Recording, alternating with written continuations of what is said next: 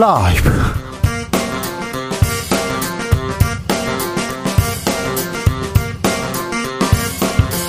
2023년 8월 7일 월요일입니다. 안녕하십니까. 주진우입니다. 김기현, 이재명 여야 대표 여름 휴가에서 돌아왔습니다. 잼버리 책임론 이동관 청문회 돈봉투 사건 양평 고속도로까지 밀린 현안들 한두 가지 아닌데요. 정치권은 밀린 숙제 이제는 할 수 있을까요? 정치적 원의 시점에서 짚어봅니다. 학폭, 재산 폭증, 부동산, 부인 증여세, 국정원 문건까지 이동관 방송통신위원장 후보자에 대한 아, 공세 점점 더 높아지고 있는데요. 이 후보자 청문회 무사히 통과할 수 있을까요? 국회 과방위원인 국민의힘 홍석준 의원에게 들어봅니다.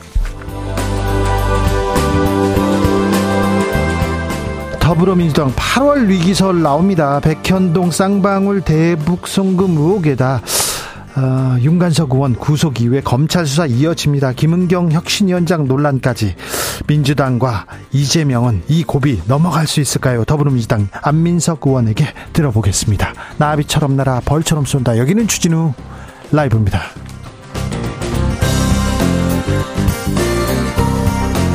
오늘도 자중자애 겸손하고 진정성 있게 여러분과 함께 하겠습니다. 덥지요? 더우시죠? 아, 주말 어떻게 보내셨습니까? 아, 오늘도 너무 더웠어요. 얘기하시는 분들이 있는데요. 그래도요, 가만히 생각해 보세요. 어, 몇해 전만 해도 38도, 39도 올라간다. 이런 얘기 있었는데 거기까지 가지는 않은 것 같습니다. 그리고요, 내일이 벌써 입추입니다. 아, 절기의 과학이라고 해야 되는지 입추 오면 또 찬바람 불기 시작합니다. 가을바람 불기 시작합니다. 아, 그런데 아직 이 찜통더위고요. 태풍 걱정도 있습니다. 그러니까 조심하셔야 됩니다. 건강 항상 조심하시고요. 아, 이제 여름이 가고 있다. 음, 가을바람 불어온다. 이렇게 생각하시고 좀 힘을 내 주십시오. 여러분이 꿈꾸는 가을의 모습은 어떻습니까? 아, 올가을엔 사랑할 거야. 올가을엔 뭐 할 거야. 네. 어떻게 시간을 보내고 싶은지 가을이 오면 음 뭘 할 건지 여러분의 의견 들어보겠습니다. 아, 샵9730 짧은 문자 50원 긴 문자는 100원이고요. 콩으로 보내시면 무료입니다. 그럼 주진우 라이브 시작하겠습니다.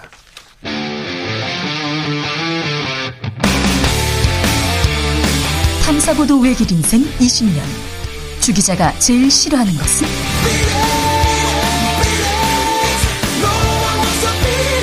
이 세상에서 비리와 부리가 사라지는 그날까지 오늘도 흔들림 없이 주진우 라이브와 함께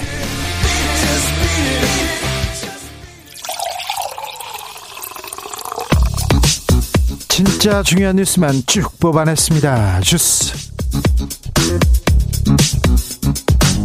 정상근 기자 어서 오세요. 안녕하십니까? 태풍이 온다고요. 네, 어, 중국으로 향하던 중 갑자기 일본 본토 쪽으로 방향을 들었던 6호 태풍 카눈이 경로를 바꿔서 한반도에 어, 상륙할 것으로 예상이 됐습니다.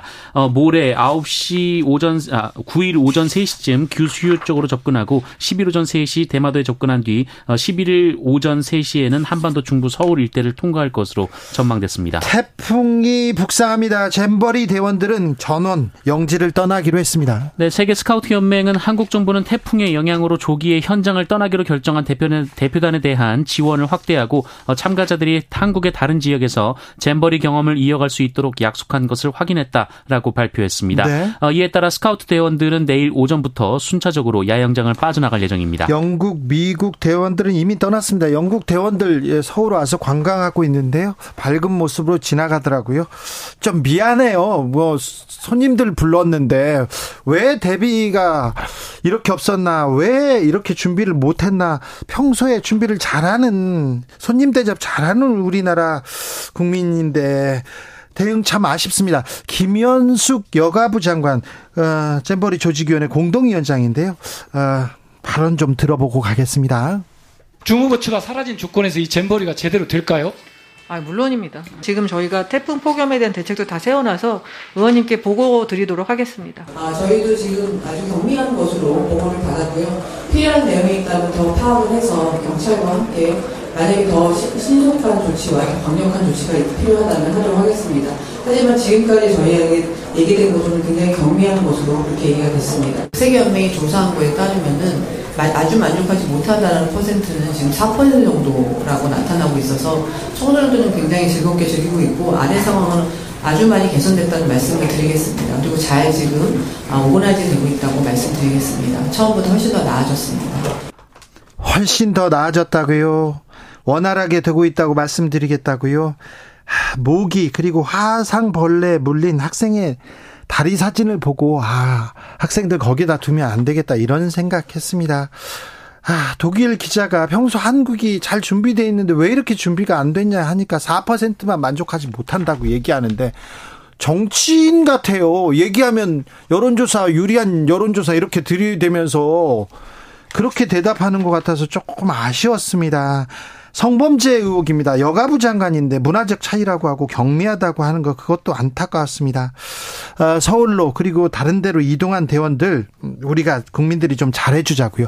아, 잼버리장 너무 열악해요. 그러니까 전주에서 대전에서 얼음 얼음물을 채워서 시민들이 달려가지 않습니까? 기업이 기업체에서 달려가고 그래서 우리의 정을 보여주는데 아 손님들 잘 있다 가게 처음엔 덥고 힘들었는데요. 그래도 한국의 매력에 퐁당 빠졌어요. 이렇게 얘기하도록 좀 해줬으면 좋겠습니다. 왜 준비가 잘 안 됐나 이렇게 봤더니요.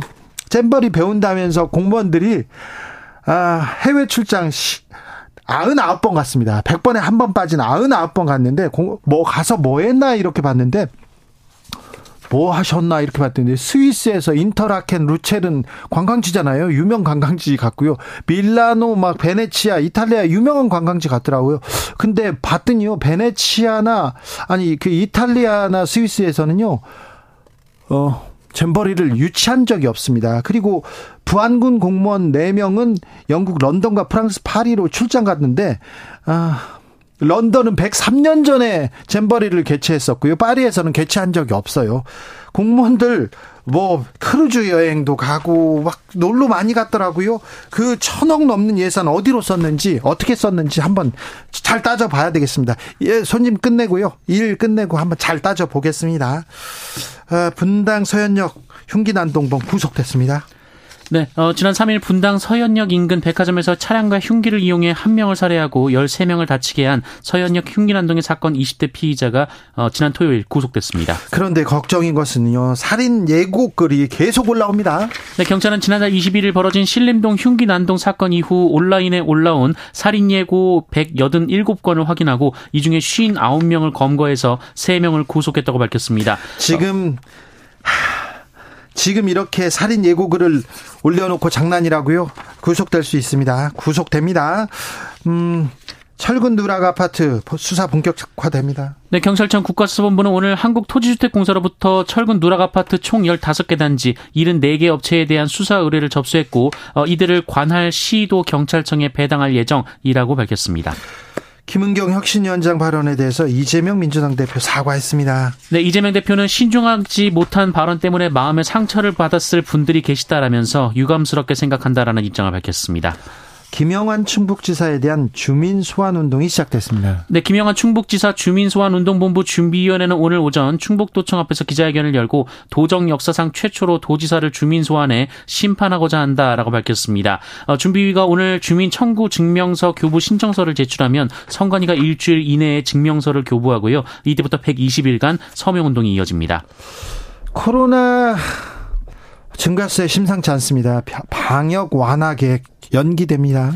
네, 원래 이번 주 수요일 질병관리청이 지병 그 병원급 의료기관 마스크 의무 해제를 포함한 코로나19의 감염병 등급 4등급 전환 계획을 발표할 예정이었는데요. 확진자 증가세를 고려해서 연기한다고 밝혔습니다. 네.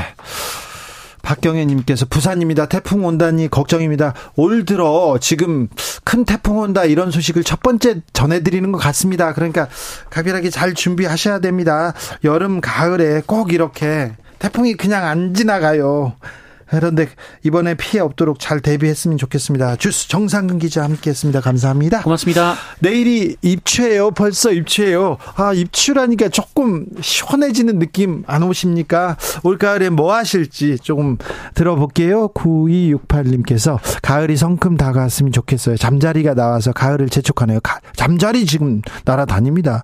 2605님 올 가을이 오면요 꼭 취직할 거예요. 몸이 아파서 퇴사하고 집에 있는데요. 가을에는 다시 가장 역할 하고 싶습니다. 아, 가을에는 정말 선생님하고 그 잘 맞는 일자리를 이렇게 그래서 자아 실현도 하고 능력도 보여줄 수 있는 그런 좋은 네, 일자리 이렇게 아주 좋은 일자리 그좀 만나야 될 텐데. 그래서 저도 빌겠습니다. 9369님 올 가을엔 책 좀 읽어보려고 합니다. 사놓고 읽어보지 못한 책 너무 많습니다. 그래, 좋죠. 가을에 독서 좋습니다. 여름에도 좋고요. 겨울에도 좋아요, 사실. 아, 124님께서 가을이 오면요. 순천 서남사로 8살 아들이랑 템플스테이 갈 겁니다. 절밥도 먹고요. 순천에서 만난 밥도 먹고 가을산 정취를 아들이랑 듬뿍 느껴보렵니다. 아, 이거 좋겠다. 가을에 템플스테이 좋죠. 산사에서 즐기는 하룻밤, 아, 매력적이죠. 아, 이런 좋은 프로그램들 많은데 외국인들한테 이런 거 해주면 너무 좋아할 텐데. 1720님, 올해 LG 트윈스 가을 야구 가서 우승했으면 좋겠어요. 매 가을 꿈꿉니다. 아이고, LG는 좀 유광잠바 입고 좀 경기장에서 가을 축제를 즐길 만한, 네. 즐겨야 될 텐데 저도 응원합니다. 응원해요. 너무 지금 가을 야구를 못했어요. 작년에 가서 그 전력으로 아우 우승 놓쳤는데 올 LG가 어떻게 되는지 지켜보자고요. 네, 하나 팬들, 저 롯데 팬들, 기아 팬들, 네. 고정하시고요. 그냥 포기하시고 하시고 스포츠로 이렇게 즐기시면 됩니다. 인격 수양으로 지금 야구 보는 거예요. 다 알아요. 그 팀 성적은 좀 뭐 팀 성적은 그렇게 좋진 않더라도 네, 인격 수양에는 매우 좋고 하나 팬들, 롯데 팬들, 기아 팬들 응원합니다. 네, 존경합니다. 3123님 저는 가을이 오면요 항상 산사를 찾아 고즈넉한 분위기, 풍경 소리 듣는 거 즐깁니다. 내려오면서 차 한 잔 마시고 우국백가가 무르익는 것처럼 제 마음이 넉넉해집니다. 아 절에 이렇게 아 산사 가을 산사 너무 좋습니다. 그리고요 불교 관련 서적도 조금 읽어 보세요. 그러면요 아 이렇게 나를 다스리고 아, 이렇게 나를 되돌아보게 만듭니다. 음, 가을 산사로 한번 가볼까요, 같이? 주진우 라이브.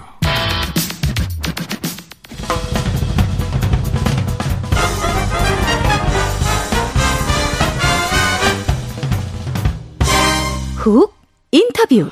모두를 위한 모두를 향한 모두의 궁금증 흑 인터뷰 윤석열 정부가 그리는 언론은 어떤 색깔일까요? 이동관 후보자는 어떤 모습으로 어떤 역할을 하게 될 건지 좀 물어보겠습니다. 국회 가방위원 홍석준 국민의힘 의원 안녕하세요. 예, 안녕하십니까. 반갑습니다. 네, 의원님 잘 계시죠? 네네. 자, 왜 이동관이어야 합니까? 이동관 후보자를 지명했습니다. 네네.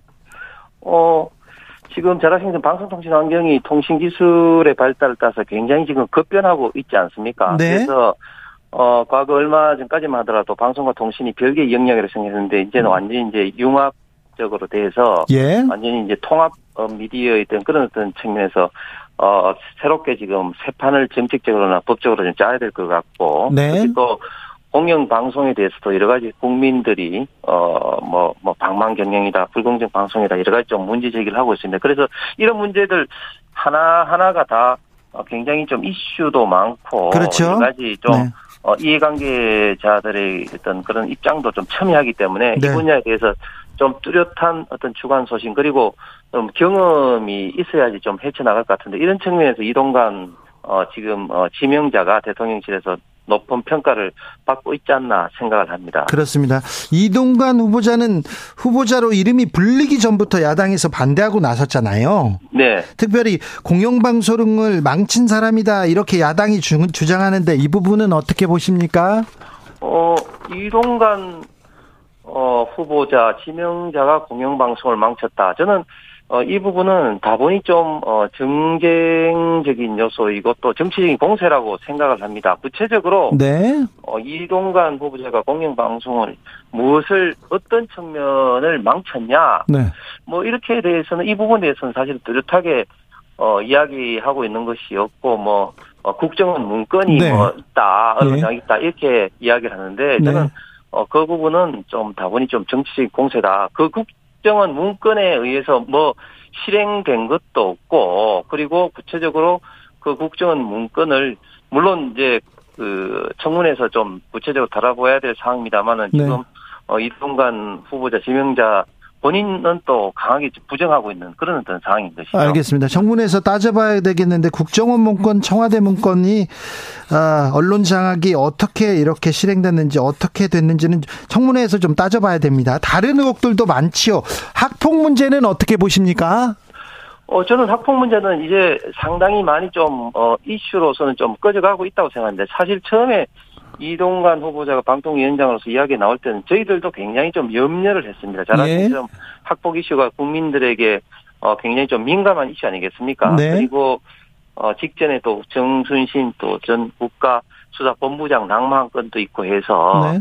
그런데 좀 알고 보면 볼수록 좀, 어, 이동관, 어, 지금 후보자 아들의 학폭 문제는, 어, 좀, 어, 정상적인 보통의 어떤 학폭이 아니다. 네. 자라나는, 어, 청소년 간의 좀 싸움이다. 이런 어떤 생각이 자꾸 드는 게, 당시 학폭 피해자라고 하시는, 어, 분들이 당시에도, 어, 이동관, 어, 후보자 아들의 강제 전학에 대해서 반대를 했고, 담임 선생님이라든지 또, 어, 상담 선생님 역시 또 반대를 했다. 이렇게, 어, 이야기를 지금 하고 있습니다. 그렇기 때문에, 아버지가 정권의 실세여서 학폭위도 안 열고 그래서 반대 목소리도 나온 거 아닙니까? 예, 이런 어떤 문제에 대해서도, 네. 어, 구체적으로 다뤄봐야 될 것 같습니다만, 전화한 것은 분명하다고 하지만, 그 전화한 내용, 즉, 어, 학기가 이제 끝날 때까지 좀 강제 전학을 하지 말아 달라는 그런 어떤 내용에 대해서 네네. 하나도 이제 실행된 게 없고 한 어떤 그런 어떤 내용은 또 확실한 것이죠. 알겠습니다. 어, 최근에는 배우자의 인사청탁 의혹이 나왔어요. 네. 뭐 이 문제에 대해서는 이동관 후보자가 명확하게 그 이제 설명을 했죠. 인사청탁 을 이제 받아서 2천만 원을 받았는데 그 2천만 원을 어 당시에 이제 청와대 이제 민정 어 이제 이제 수석실 신고도 하고 돌려줬다. 네. 뭐그 더 이상 뭐 밝힐 게 뭐가 있겠습니까? 아, 그렇습니까? 네. 아, 저, 재건축 아파트 투자 문제도 있고요. 증여세 문제가 나왔는데요. 부인이 3년간 2억 3천만 원의 배당 수익을 얻었습니다. 펀드에서. 네. 근데 그또 거액 펀드 가입할 때 이거 이동관 후보자가 증여한 거 아니냐 이런 의혹도 있습니다.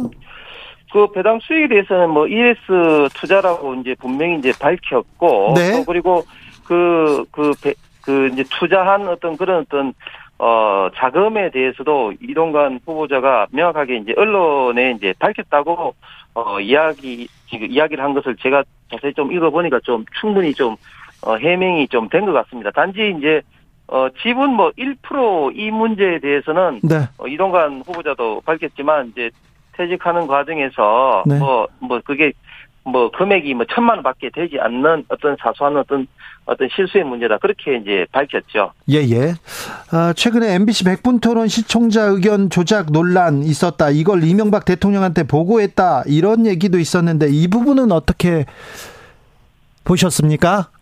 어 저는 당시 청와대 근무를 하고 있는 대변인실이라면은 네.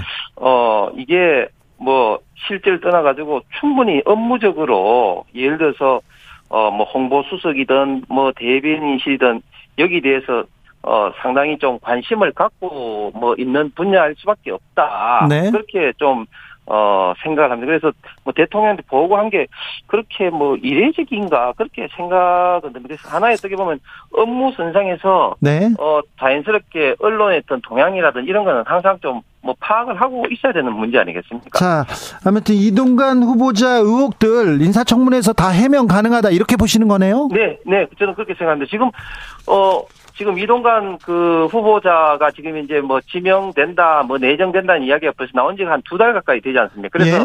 어, 이런 상황에서 언론의 동향이라든지 여론의 동향을 보면 오히려 역대 다른 어떤 장관들보다 뭐 지금 의혹이 나온 것이 오히려 저는 상대적으로 네. 어, 초기에 어떤 학폭 문제가 크게 불거났지만 그게 이제 상당히 좀 수그러들면서 다른 어떤 이슈는 다른 장관들보다 더 좀 그렇게 많지 않다고 생각합니다. 아, 의혹이 이렇게 많은데 다른 장관 후보자들 아니, 아니죠. 네. 명확하게 뭐 예를 들어서 뭐 교시 출신 후보자가 예를 들어서 뭐 논문 네, 어떤 네. 문제 표절을 했다든지 아니면 네. 또 어떤 뭐 어떤 그런 어떤 뭐 이런 문제라든지 부동산 어떤 투기 문제라든지 사실은 뭐 이런 어떤 굉장히 문제 뭐 어, 대통령 장관 임명 때도 그렇고 뭐 한데 그런 어떤 어떤 어떤 결정적인 문제는 지금 없지 않습니까? 알겠습니다. 아, 자, 이동관 후보자가 방통위원장이 되면 이명박 정부에서 한 일처럼 아 저기 공영방송 언론들 다 파업에 나서고 막 잘리고 뭐 그럴 거라는 우려가 있는데 언론계의 우려에 대해서는 어떻게 보세요?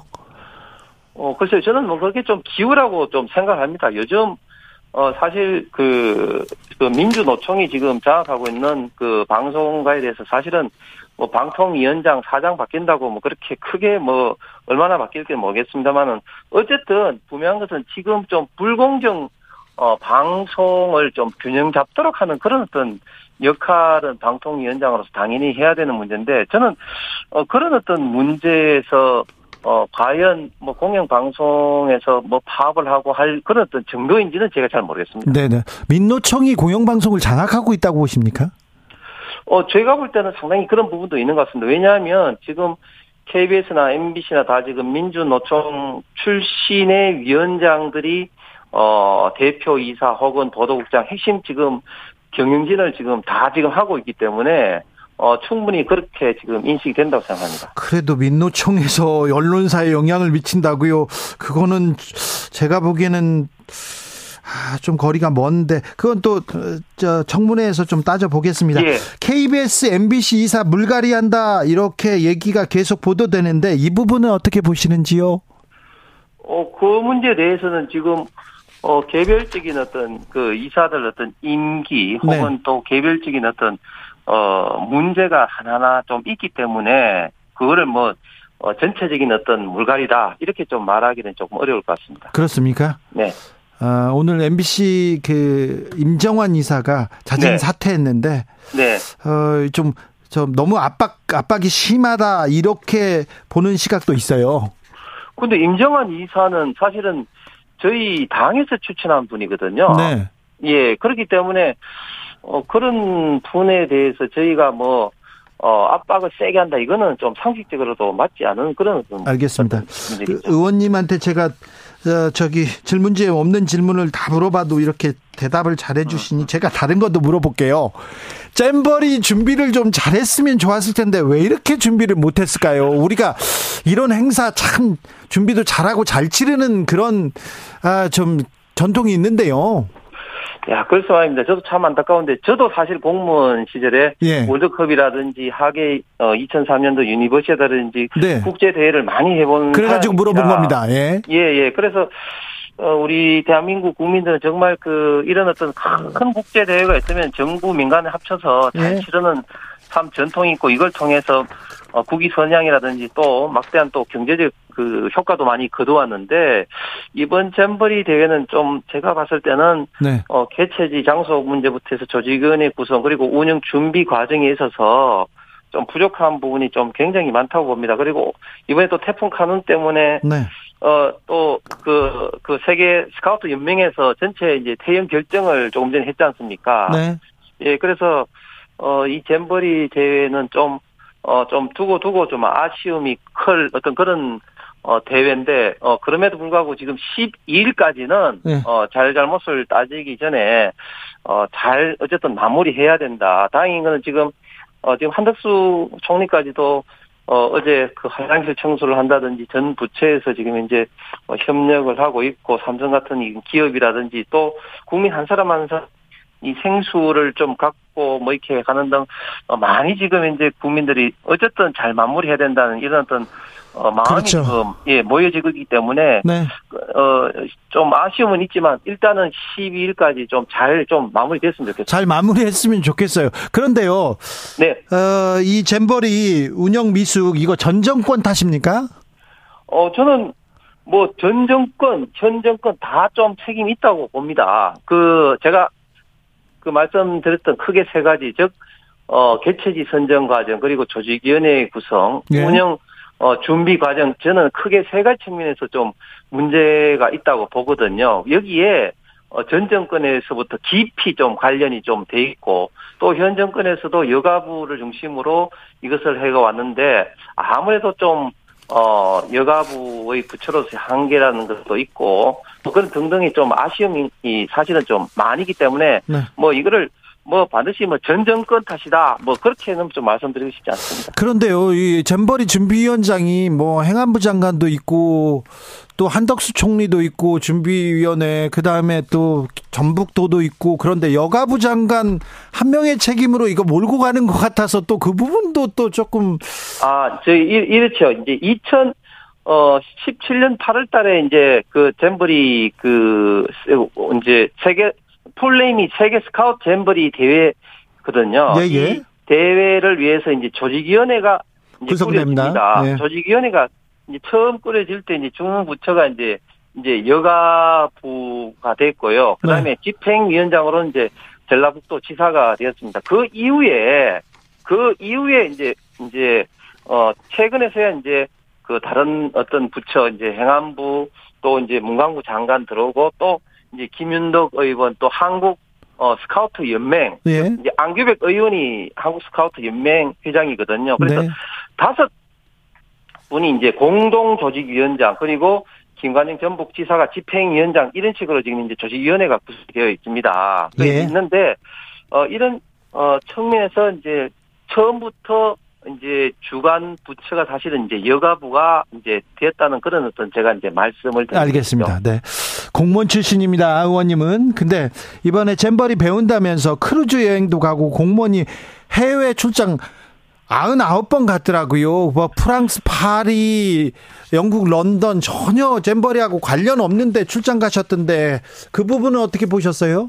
이거는 분명히 이제 대회가 끝나고 이제 잘잘못을 따질 때 감사를 받아야 될 사항이라고 생각합니다. 99번을 갔는데 기간별로 보면은 이제 어 전북도하고 부안군이 합치면 거의 한 80번을 갔습니다. 네. 그렇기 때문에 이 부분은 어 좀 감사를 좀 받아서 잘잘못을 따져야 될 것 같습니다. 알겠습니다. 아유, 근데 의원님은 물어보는 모르는 게 없으세요. 과찬의 말씀. 아, 이거 아닙니다. 하이든님께서 평창 올림픽 때는 대한민국 참 자랑스러웠는데 이번 잼버리 때는 좀 창피합니다. 얘기합니다. 이재근님께서 오늘 외근으로 동대문 시장 쪽 가는데요. 335 모여다니는 외국 스카우트 친구들 봤어요. 괜히 미안한 마음에 눈도 못 맞추고 미안합니다. 이렇게 스카우트 여러분, 우리가 제대로 준비 못했네요. 했는데 며칠 안 남았는데 우리 시민들이 좀 따뜻하게 잘 대해줘서 좋은 추억 안고 갔으면 좋겠어요. 그죠? 예, 맞습니다. 그 우리가 이제 유종의 미라는 것도 있는데 네. 결국은 어 우리가 그 어떤 사람이라든지 나라든지 인상은 마지막 인상이 가장 중요한 거 아니에요? 그렇죠. 그렇죠. 지금 어차피 이 태풍으로 네. 어 새만금에서 태영에서 이제 그 대원들이 어 서울과 그 수도권으로 지금 이동해 오고 있을 텐데 네. 어, 그래 되면 이제, 어, 시민들께서도 따뜻하게 좀 맞이해 주시고, 또 정부에서도 마지막까지 좀 좋은 프로그램을 우리 대한민국의 어떤 문화, 그리고 어떤 산업적인 어떤 측면을 많이 좀 알릴 수 있으면은 저는, 어, 좀 어느 정도까지는 회복되지 않나 생각합니다. 알겠습니다. 방통위 청문회 아, 그- 그 직전에 한번 더 모셔가지고 자세히 좀 따져보겠습니다. 말씀 잘 들었습니다. 예, 감사합니다. 홍석준 국민의힘 의원이었습니다. 교통정보센터 다녀오겠습니다. 정현정 씨.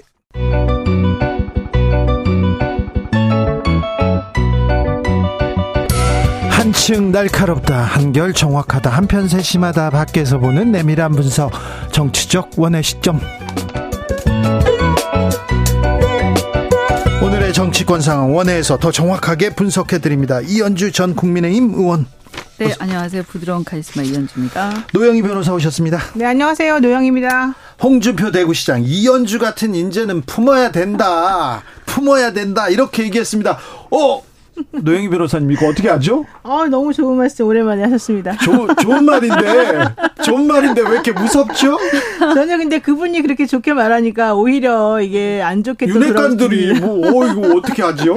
그러니까 우리 또 이현주 의원은 네. 어, 좀 이렇게 뭐라 그럴까 좀 좀 더 경계할까봐 그러니까요. 걱정이 됩니다. 이준석 네. 뭐 유승민이 아니라 이연주 같은 인재는 품어야 된다. 근데 어떻게? 의원- 사람도 잠깐만요. 포함해서 네. 그랬어요. 포함해서. 근데 이현주 의원은 그 명단에는 없었는데요. 제가 보기에는. 아, 그 그쵸? 살생부? 네, 예, 있었어요? 내가 아니, 없었어요. 갖고 있는 명단은 없던데. 살생부에는. 없었어요. 아마 이제 이 개파라고 하기는 사실은 꼭 그런 건 아니었거든요. 그러니까 네. 이제 아마 아니 홍준표 시장이 머리 안 떠올라는지 누구 누구 고맙다고 누구 챙기고 그런 사람 아니에요. 안 그래. 그 최소한의 뒤에서 밥은 사줘요. 아, 밥은 사줘요. 어. 아니 자. 뭐 어쨌든 뭐 그 극찬하셨던데 그 스타일상 네. 저 예상하지 못할 정도로 그래서 네. 똑똑하고 맑은 사람 이렇게 아. 거기서, 거기서 아니. 뭐 똑똑하고 맑은 사람 맞죠. 그런데요. 예. 지금 뭐 신당설, 뭐 찌라시에 살생부에 국민의힘 뭐 총선으로 가인 마음은 총선으로 가 있는 건 알겠지만 좀 음. 약간 여기도 좀 흉흉합니다. 아, 그렇죠. 근데 제가 봤을 때는 충분히 예상되던 거였어요. 앞으로 더 할걸요? 갈수록? 가, 앞으로요? 어, 그럼요. 이제 시작도 안 했죠. 제가 봤을 때는. 네. 그렇습니까? 네, 이제 그냥 약간 예고편 비슷한 뭐 이런 거죠. 사실 뭐 윤석열 대통령 국민의힘 뭐 쳐다보지도 않는다 하면서 신당 얘기가 솔솔 있긴 했었어요. 심평 변호사가 뭐 저 이 방송에 나와서 얘기했다가 뭐 대통령실을 비롯해서 몰매를 맞고 사과의 뜻을 이렇게 전하긴 했지만 이런 얘기가 좀 돌, 돌리긴 했잖아요. 아, 제가 그래서 아침에 제가 박지원 전 국정원장하고 네. 이 신평 변호사가 했던 그 얘기에 대해서 아침에 인터뷰를 했어요. 어, 그랬더니 박지원 원장은 그게 사실은 사실일 가능성이 있다. 이제 물론 간보기를 한번 던져보고서 이제 철회하는 모습을 띠긴 했으나 현실성이 전혀 없는 얘기는 아니다. 이 얘기를 하더라고요. 그러니까 오히려 한번 던져보고 반응을 보고 마치 본인이 실수한 것처럼 다시 수습하고 처리하는 모습은 보였으나 그동안에 심평 변호사가 던졌던 말들 중에 특별히 아닌 말이 별로 없다는 게 이제 박 원장님 얘기였고 첫 번째는 두 번째는 지금 얘기하는 것들은 사실은 가능성이 매우 높은 말이라는 겁니다. 이 검핵관들이 신당을 차릴 가능성도 본인은 배제하지 않는다. 이 얘기를 하면서 네. 물론 뭐 수도권 전멸설이라고 하는 것은 현실성이 뭐 어떻게 될지 모르겠지만 그렇죠. 어쨌든 당이라고 하는 것을 새롭게 만들어서 뭔가 새롭게 내부적으로 분열하거나 찢어지거나 뭔가 할 가능성이 있어 보이나 근데 봐요. 지금 국민의힘이 용산 대통령실 말 잘 듣는데 굳이 그럴까요? 그런 생각은 듭니다. 근데 그러지 않을 거예요. 공천 싸움이 벌어지게 되면 네. 그거는 지금 보이는 모습하고는 저는 매우 다르게 전쟁이 벌어질 수도 있다고 봐요. 똑똑하고 맑은 사람 이현주. 아니 그런데 저 우선 어쨌든 뭐 극찬해 주신 건 감사한데요. 근데 저는 정당과 정치인 간의 관계에 있어서 우리가 맨날 보는 무슨 정치인들이 자꾸 공천에 목매고 막 이런 것만 봐가지고 그렇게 생각하실 수 있는데 근데 저는 굳이 그렇게 생각할 필요 있냐? 사실은 정당을 정치인들이 선택해야 돼요. 네. 그래서 아이 정당이 내가 지지할 만한 가치가 있느냐, 응? 그럴 만한 떳떳하게 지지할 만한 어떤 모습을 보이고 있느냐를 보고 그게 아니면 사실 정치인들도 선택하지 말아야 돼요. 어, 그것이 마치 정당이라는 것은 기득권이고 정치인들을 거기 목매다는 무슨 어? 노예처럼 이거 잘못됐다고 저는 생각하고요. 어쨌든 현재 보면 지금 이제 그 탄핵 후에 어, 우리나라에서 탄핵 후에 이 보수 정당에 대해서 보수 정당이 반성하고 변화하겠다. 그래서 국민들이 다 기대를 했죠. 그 다음에 사실은 통합할 때도 우리들도 다 기대를 했죠. 그래서 그 변화하고 어, 보수가 변화하고 뭔가 개혁이 되는데 같이 참여하고자 다 같이 한 거 아니에요. 근데 지금 상황을 보면 그 굉장히 무색하죠. 그래서 아, 이 진짜 양심에 찔린다 이런 생각도 들고 이대 이 상태가 많이 지속이 된다면 특히 지난번 전대 이후로 계속 보인 난맥상 그 다음에 국정과 관련해서 누구도 바른 소리 하지 않는 이 난맥상 지금 정당의 기능 자체가 상실되고 있는데 저는 이런 상황에서는 어, 정말 다시 재고해 봐야 된다. 그래서 공천을 주고 받고 안 받고의 문제가 아니라 공천을 신청할지 여부를 어, 심사숙고를 해야 되는 거예요. 왜냐면 이거는 사실 저 같은 그런데요. 경우에는 그렇죠. 아니 저는 더군다나 이 정치 바뀌어야 된다 이러면서 민주당에 대해서 굉장히 쓴소리 많이 하고 네. 제가 이렇게 떠났는데 네. 제가 지금 와서요 어 정말 어이없는 상황을 보면서도 가만히 있고 그냥 그대로 묻어 가지고 공천 받겠다 이렇게 되면 그 전에 내가 했던 행동과 모든 언행들이 얼마나 이게 어 창피한 맞아요. 부끄러운 네. 일이 되는 거예요. 그래서 저는 그렇게 되면 또 민주당 사람들한테도 사실은 미안한 상황이 되는 거예요. 그래서 저는 어이 저 같은 경우에는 일관된 행동을 어, 할 수밖에 없고 저는 앞 내 내 길은 어, 내가 스스로 선택할 거니까 개척할 테니까 네. 걱정해 주셔서 감사하지만 공천을 준다고 하던가요? 아니 근데 이현주 의원님처럼 아니, 기대- 이- 기대를 안 해요. 자 네. 이현주 의원님 장환영님께서 이현주 전 의원 국법급 정치인으로서 국민을 위해서 국가의 요직을 맡아서 일을 해야 할 뿐인데 그러지 못해 아쉬움이 큽니다. 이런 분들이 많은데요. 이현주 의원님처럼 내가 정당을 선택해야 되는데 그런데요 그런 사람 말고 아 공천만 주세요 뭐든 할게요 그런 사람들이 너무 많아요. 그렇죠. 네. 그래서 아 이게 저는 한 사람 한 사람이 이제 지금은 근데 너무 심각해. 요 우리가 앞- 나중에 또 얘기하겠지만 국가 시스템이 무너진 상황 아니에요. 그래서 제가 우리 어쨌든 정치라는 게 굉장히 고난의 어떤 연속이고 사실은 제대로 하면 굉장히 힘든 일이에요. 정치라는 게. 근데 우리의 인생이 짧은데 이 의미 있는 정치를 할 거면 하지만 그렇지 못하는데 굳이 인생을 그렇게 낭비할 필요가 있냐 저는 그런 생각도 그렇죠. 요새 많이 들어요. 맞습니다. 자, 민주당으로 가볼까요? 민주당 돈봉투과 관련해서 음, 태풍 태풍이 몰아치기 시작했습니다. 무소속이지만 윤관석 의원은 구속됐습니다. 노영희 변호사님. 네, 지금 돈봉투 받았다는 의원들 구체적인 명단까지 지금 다 그렇죠. 공개가 되고 있는 상황인데 일단 윤 명, 의원 구속 이후에 막 돈봉투 받았다, 의원실에서 받았다, 누가 받았다 이름까지 나오기 네, 시작했어요. 구체적으로 막 어떻게 받았는지도 막 내용을 설명하는 중인데 이런 게 옳은지 잘 모르겠어요. 솔직히 말하면. 이게 벌써 이게 네. 언론으로부터 나올 일은 아닌데요. 네. 이 명단도 막 1차, 2차로 나눠 가지고 막 공개가 되고 있고. 근데 네.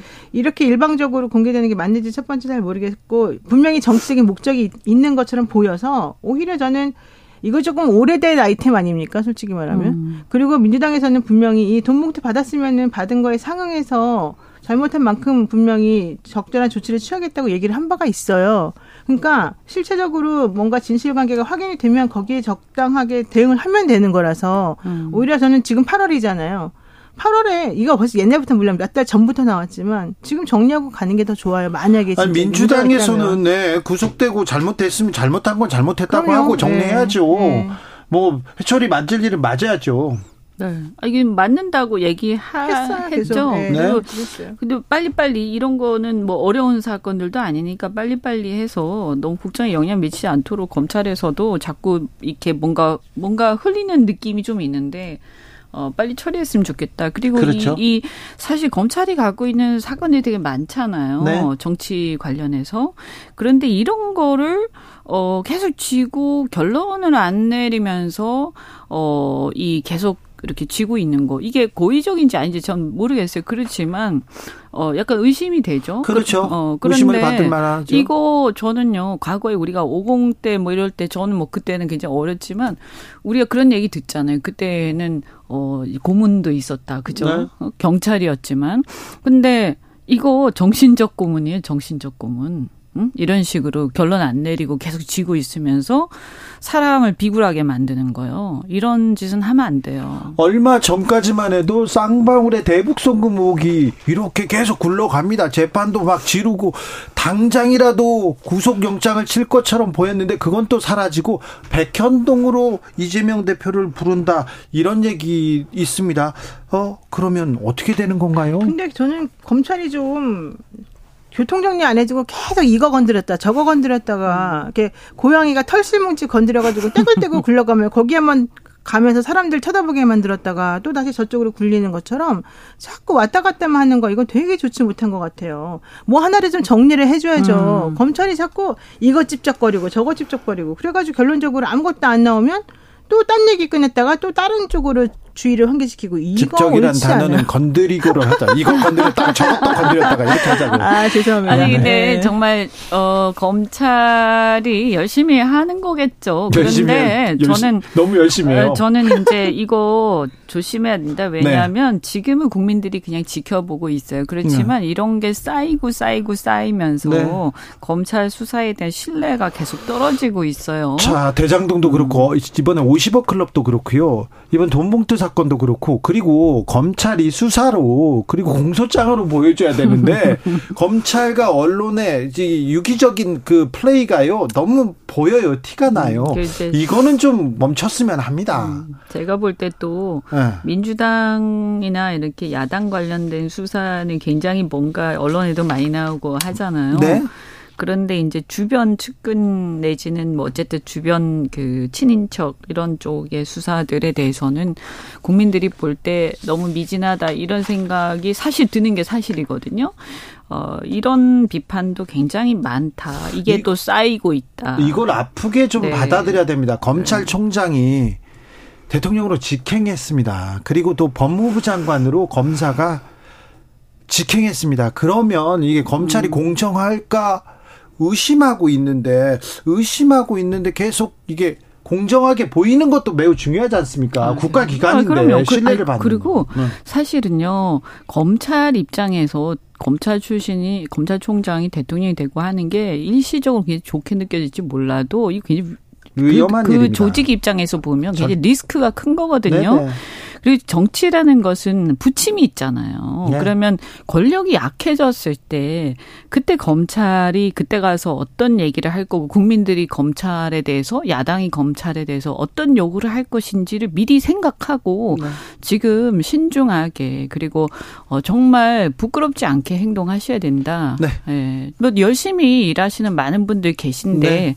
일부에서 이렇게 정치적 어떤 편견이나 정치적 어떤 개 또는 어떤 자기의 어떤 생각 이런 게 혹시라도 개입돼서 열심히 하는 검사들 사기를 좀 떨어뜨리는 일이 안 생겼으면 좋겠다. 아, 근데 그 얘기를 생각은. 우리가 지금 한두 번 하는 게 아니잖아요. 지금 그쵸? 2년째 하고 2년째 하고 있습니다. 네. 2년째. 지금 좀 이제 제가 볼 때. 이제 그래서 안 좋은 쪽으로 이제 여론이나 생각들이 점점 점점 강해져 가고 있어요. 자, 제가 민주 검사한테 물어보 검사들한테 진짜 물어봤어요 직접 네. 물론 뭐 우리 주진우 아나운서도 친한 분들이 있으시겠지만 정말 걱정을 많이 하셔요 솔직히. 그렇겠죠. 그분들은 그죠? 아, 네. 그렇죠. 네. 아니, 그러니까 자기 일에 충실하게 하시는 분들 입장에서는 굉장히 걱정 많이 하실 것 네. 아니. 당연하죠. 네. 그리고 어, 검찰이 국민들한테 그렇게 보여진다. 거- 모든 검찰 음. 주변 관계자들도 다 걱정합니다. 걱정하지 아- 않는 게 지금 맞아요. 예, 비정상적이죠. 근데 보통은요. 그래서 지금까지 그 저 이 쭉 보면 대개는 검사들은 이 정치적인 어떤 또는 언론이라든가 이런 정치 관련해서 그 자신들의 수사와 관련된 게 자꾸 나오는 거에 대해서 굉장히 부담스러워하고 그걸 그걸 피하거든요. 그래서 뭐 이렇게 예, 기자들이 물어보고 해도 아 그건 나중에 결론을 한번 지켜보시죠. 그렇죠. 이렇게 얘기하고 그래야죠. 말을 다 상가하고 보통 대- 제가 아는 분들은 거의 다 그랬는데 네. 요- 요즘에 왜 이런지 모르겠어요. 노무현 전 대통령 수사 때 거- 대검 중수부에서 뭐 뭘 흘렸죠 검찰에 뭐지 저 언론에 그 논두렁식에 논두렁식. SBS에 논두렁 그러 그때 홍만표 수사 기획관이었습니다. 당시에 근데 그 사람이 나쁜 빨대 얘기를 했어요. 이렇게 네. 검언 유착 이런 거 잘못됐다고 그때는 말이라도 그렇게 했어요. 물론 앞에 뒤에서는 이렇게 어, 어좀 좀 그 정보들을 막 흘려주고 언론한테 쓰게 했지만 그런데 앞에서는 그랬는데 지금은요. 지금은 그런 얘기도 없어요. 그러니까요. 그런 얘기도 없어서 좀 저는 조금 안타까웠습니다. 그러니까 지금 어쨌든 노무현 대통령 건도 그렇고 그 이후에 보면 박근혜 대통령 탄핵 이후에 수사 과정들도 그렇고 네. 이 정치를 너무 우습게 생각하는데 저는 그래도 국민들이 선출한 어 지도자들 그런 사람들의 최소한의 명예 이런 거에 대한 존중이 있어야 된다고 저는 생각해요. 네. 벌- 범죄가 있으면 그건 처벌해야 되지만 어 어쨌든 뭐 같이 비교할 건 아닙니다만 네. 그래도 이게 정치가 어떤 수사기관이나 권력기관을 너무 이용하려고 하는 나머지 거꾸로 거기에 잡아먹히는 상황이 와서는 안 된다. 예. 그이 아주 불가근 불가원이에요, 사실은. 자, 민주당 혁신위는 앞으로 어떻게 되는 겁니까? 민주당 혁신위는 하면 웃지요 이렇게 얘기, 얘기해야 됩니까? 어, 혁신위가 기본적으로 이제 좀 혁신의 내용을 보여주겠다고는 얘기를 하더라고요. 이제 대의원 제도 관련해 가지고 뭐 얘기할 것도 있다라고는 하는데 좀 지금- 아마추어적인 것 같아요. 지금 혁신위에서 네. 대의원 제도 얘기하면 그게 어떻게 또 받아들여질까요? 그러니까 지금 대의원제를 뭐 폐지하냐 아니면 뭐 하냐. 근데 사실 폐지할 수가 없거든요. 지금 이 법 규정이 또 좀 그대로 있어서. 그러니까 사실은 건드릴 수 없는 걸 자꾸 건드리면서 뭔가 하려는 하는 것처럼 하는 것도 좀 웃기고 할 수 있는 것과 할 수 없는 걸 구분을 못하는 것도 좀 웃기는 것 같지만 어쨌든 제가 봤을 때 좀 아마추어적이다. 그런데 아마추어적이라고 해서 자꾸 건드리기만 하고 두드려 두들기기만 하고 그러면 사실 또 의미 또안 될 수도 있어요. 그래서 일단은 조금 본인들이 뭘 하겠다고 하니까 그때까지는 좀 기다려보긴 해야 될 것 같아요. 뭘 할 수는 있을까요? 모르겠어요. 네, 사실 할 수 있을지. 근데 제가 볼 때 너무 뭔가 그 원래 혁신위가 할 어떤 혁신 안건이랄까요? 네. 혁신 현안이랄까? 이런 안에 대한 논쟁이라도 차라리 있어가지고 그렇죠. 막 그랬으면 좋겠는데. 맞아요, 맞아요. 그 이번에 되게 보면서 이제 제가 이렇게 좀 지켜보면서 안타까운 건 뭐냐면 그런 게 아니라 다른 걸로 굉장히 네. 시끄러웠어요. 네, 맞습니다. 그래서 원내가 하는데 사실은 뭘 혁신했는지도 일반 국민들이 잘 몰라요. 사실 혁신은 혁신안을 가지고 뭘 뜨거운 논쟁이 있었어야 되는데 토론이 있었어야 그러니까요. 되는데 뭐 어떻게 뭐 예를 들어서 무슨 어 지방 지방 그 저기 어 공천제 폐지하자라든지 네. 뭐 아니면 어 이 어떤 선거제도를 어떻게 하자라든가 어 공천의 독점권을 갖다가 어떻게 당이 내려놓겠다 아니면 시도당에다가 다 이양하기 이 개혁까지 굉장히 많거든요. 그렇죠. 근데 그런 것들을 가지고 어, 막 이렇게 불티나 아주 그냥 그 시끄럽게 막 논쟁이 있으면 저는 그거는 논쟁이 있어도 나중에는 평가 괜찮을 거라고 생각하거든요. 맞습니다. 근데 이게 참 아니 우리 정치도 지금 보면 네. 어떤 정책을 가지고 지금 논쟁하는 게 아니라 거의 인신 공격을 가지고 계속 논쟁을 네. 하잖아요. 말한 거 이거 이런. 지금 이 전체적으로 아주 심각한 문제. 아무튼 민주당 혁신위는 혁신위가 끝날 때까지 끝날 때까지 혁신에 대한 토론, 논쟁 이런 부분에 대해서 조금 더 신경 썼으면 한다는 생각 해봅니다. 그런데 잼버리 준비는 왜 그렇게 못했을까요? 아. 우리가 준비 잘하는 민족인데 그리고 손님 오면 참 대접도 잘하고 잘 어, 기대보다 항상 기대치보다 항상 높은 음, 높은 걸 보여줬는데 왜 그랬을까요?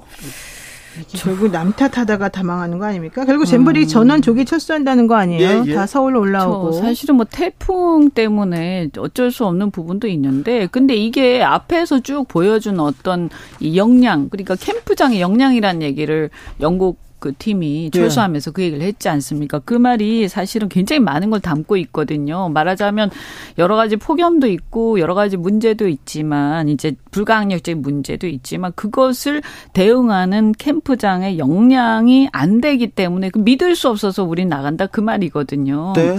그러니까 지금 보면 어 저는 일단 이런 것 같아요. 사람 이 이 책임자들이 전부 다 제밥에만 관심이 있었던 것 같다. 네. 자기 홍보, 예. 정치적 홍보. 네. 그다음에 뭐 케이팝도 중요하죠. 하지만 그 더운데 개막식 할 때부터 개영식 할 때부터 케이팝 할 필요 있네 그거 한다고 막 세워놓고 저는 케이팝 홍보에 아마 이것은 케이팝 홍보는 안 해도 문체, 돼요. 그러니까 보니까 이게 제제 생각에는 그래요. 이게 어, 조직위원장이 공동으로 여러 명 있잖아요. 예. 그러니까 서로가 자기 공을 세우기 위해서 자기 걸 막 들이밀은 거예요.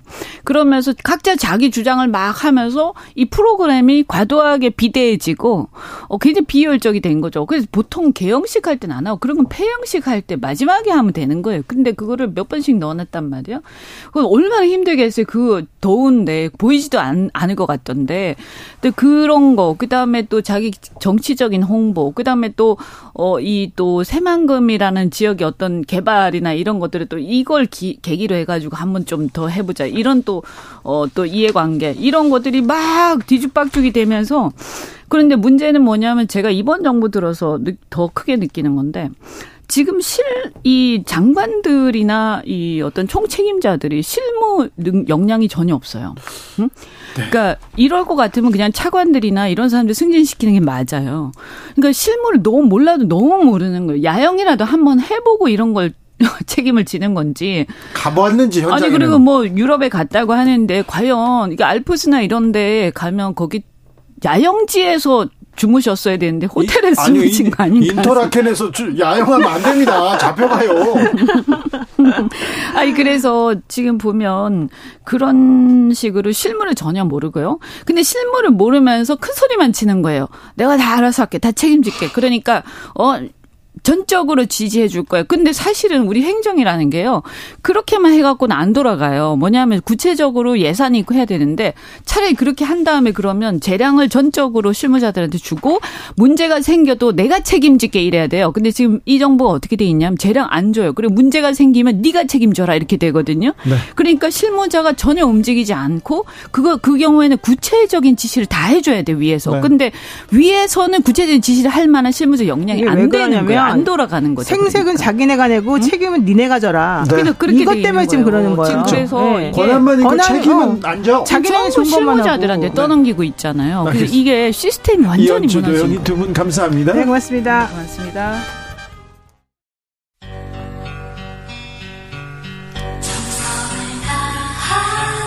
정성을 다하는 국민의 방송 KBS 주진우 라이브 그냥 그렇다고요.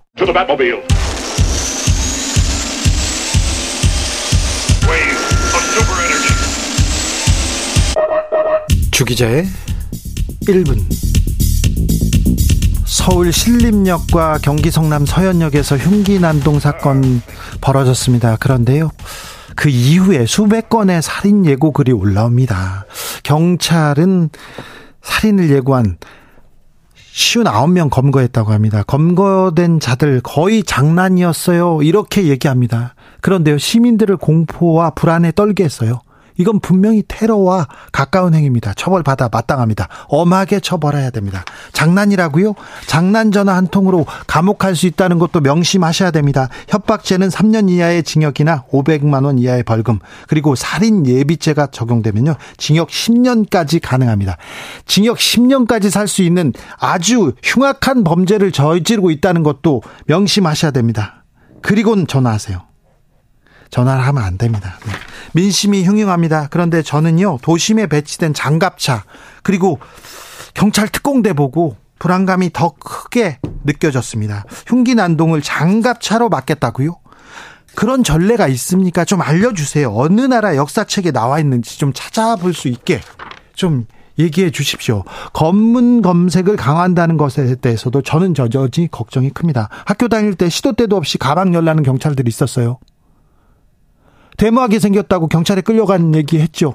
아니, 그렇게 인상 봐가지고 검문 검색하고 끌고 가고 70년대로 돌아갈 겁니까? 80년대로 돌아가실 겁니까? 어젯밤 경기 의정부에서 한 중학생이 공원에서 조깅을 하고 있었어요. 운동을 하고 있었는데 경찰에 진압당하는 과정에서 피범벅이 됐습니다. 경찰들은요 신분 소속 안 밝히고 미란다 원칙 고지 이런 거 없이 다짜고짜 이 중학생 휴갑 채웠다고 합니다. 이 학생의 아버지가 이런 글을 썼어요. 아들은 이러다 죽을까 싶어서 살려달라고 자긴 중학생이라고 소리 질렀지만 경찰이 강압적으로 수갑을 채웠다. 아들 친구들이 제 친구는 그런 애 아니에요. 했지만 지구대까지 연행했다. 이렇게 얘기했습니다. 흉기 난동범으로부터 무고한 시민들 보호해야 합니다. 보호해야죠. 국가가 나서서 해야 됩니다. 하지만 무고한 시민을 흉기 난동범으로 모는 일, 만드는 일 이런 일은 없어야 됩니다. 주기자의 1분이었습니다. 밥 딜런 Blowing in the Wind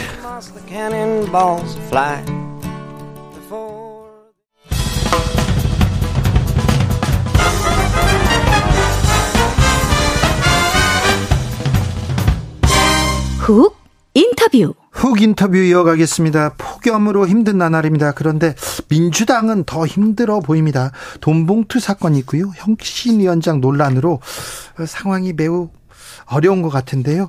휴가를 마치고 온 이재명 대표는 어떤 해법을 내놓을까요? 민주당은 이 위기 어떻게 극복할까요? 안민석 더불어민주당 의원에게 물어보겠습니다. 의원님 잘 지내시는지요? 네, 안민석 의원입니다. 반갑습니다. 문화, 체육, 교육, 그리고 캠핑 이런 것까지 나오면요. 의원님한테 물어보고 싶어요. 잼버리는 왜 이렇게 준비가 안 된 건가요? 왜 이렇게 못 하는 건가요? 정부가 무능하기 때문 아니겠습니까? 왜 이렇게 무능해졌어요? 1년 전에 그 더불어민주당의 이원택 의원님이죠. 네. 국정감사에서 절규를 했습니다. 네네. 잼버리 준비 잘 해야 됩니다. 네. 당시에 여가부 장관. 네. 에, 김현수 네. 어, 태풍 날씨가 폭염. 더울 겁니다. 네, 폭염 대책 다 비도 올. 겁니다. 예? 또 벌레 네. 벌레 극성 부를 겁니다. 예. 화장실 준비 제대로 해야 됩니다. 아주 절절하게 호소를 하고 예. 제대로 준비되고 있습니까? 했더니 장관이 뭐라 그랬습니까? 네. 아, 이잘 준비되고 있습니다. 대책 다. 세워놨다. 저는 여가부 장관이 너무 안일했다고 봅니다. 네. 이게 저는 처, 애초부터 우리가 좀 무리한 유치였어요. 그래요? 예, 그 캠핑이라는 게 예. 외국에서는 대중화돼 있어요. 예. 그래서 뭐 수십만 평 캠핑장은 예사로 있습니다. 네, 막 몇만 평 네, 에 네, 많아 네. 많아요 캠핑장이. 우리는 이제 장소가 제대로 없어가지고 네. 이제 무리하게 새만금 간척지 위해서 하지 않았습니까? 예. 그래서 이게 무리한 행사였기 때문에 준비를 더 해야죠. 특별법까지 만들었어요. 그래요? 그리고 특별법 속에 책임자를 여가부 장관으로 지정을 해줬단 말입니다. 여가부 장관이 책임자입니까? 그럼요. 그러면 여가부 장관이 이거 잘 챙겼어야 되는 거죠. 1년 전에 이원택 의원이 했던 그 이야기를 아, 의원님 말씀 잘 명심하겠습니다. 지금부터라도 제대로 철저하게 제가 꼼꼼하게 제 여가부에서 챙기겠습니다. 해서 1년 동안 챙겼더라고 하면은 이런 불상사는 없을 거라고 생각이 되고요. 예. 근데 여- 무능한 사람들의 공통점이 뭔지 아세요? 뭔데요? 남탓이에요. 아 그래요? 자, 평창올림픽을 만약에 네. 18년에 있었던 문재인 정부에서 했던 평창올림픽 뭐 비교적 성공했죠. 예. 이게 이제 유치가 이 11년이니까 MB 정부 때 됐습니다. 네. 만약에 평창올림픽을 실패했다고 그래서 예. 문재인 정부에서 예.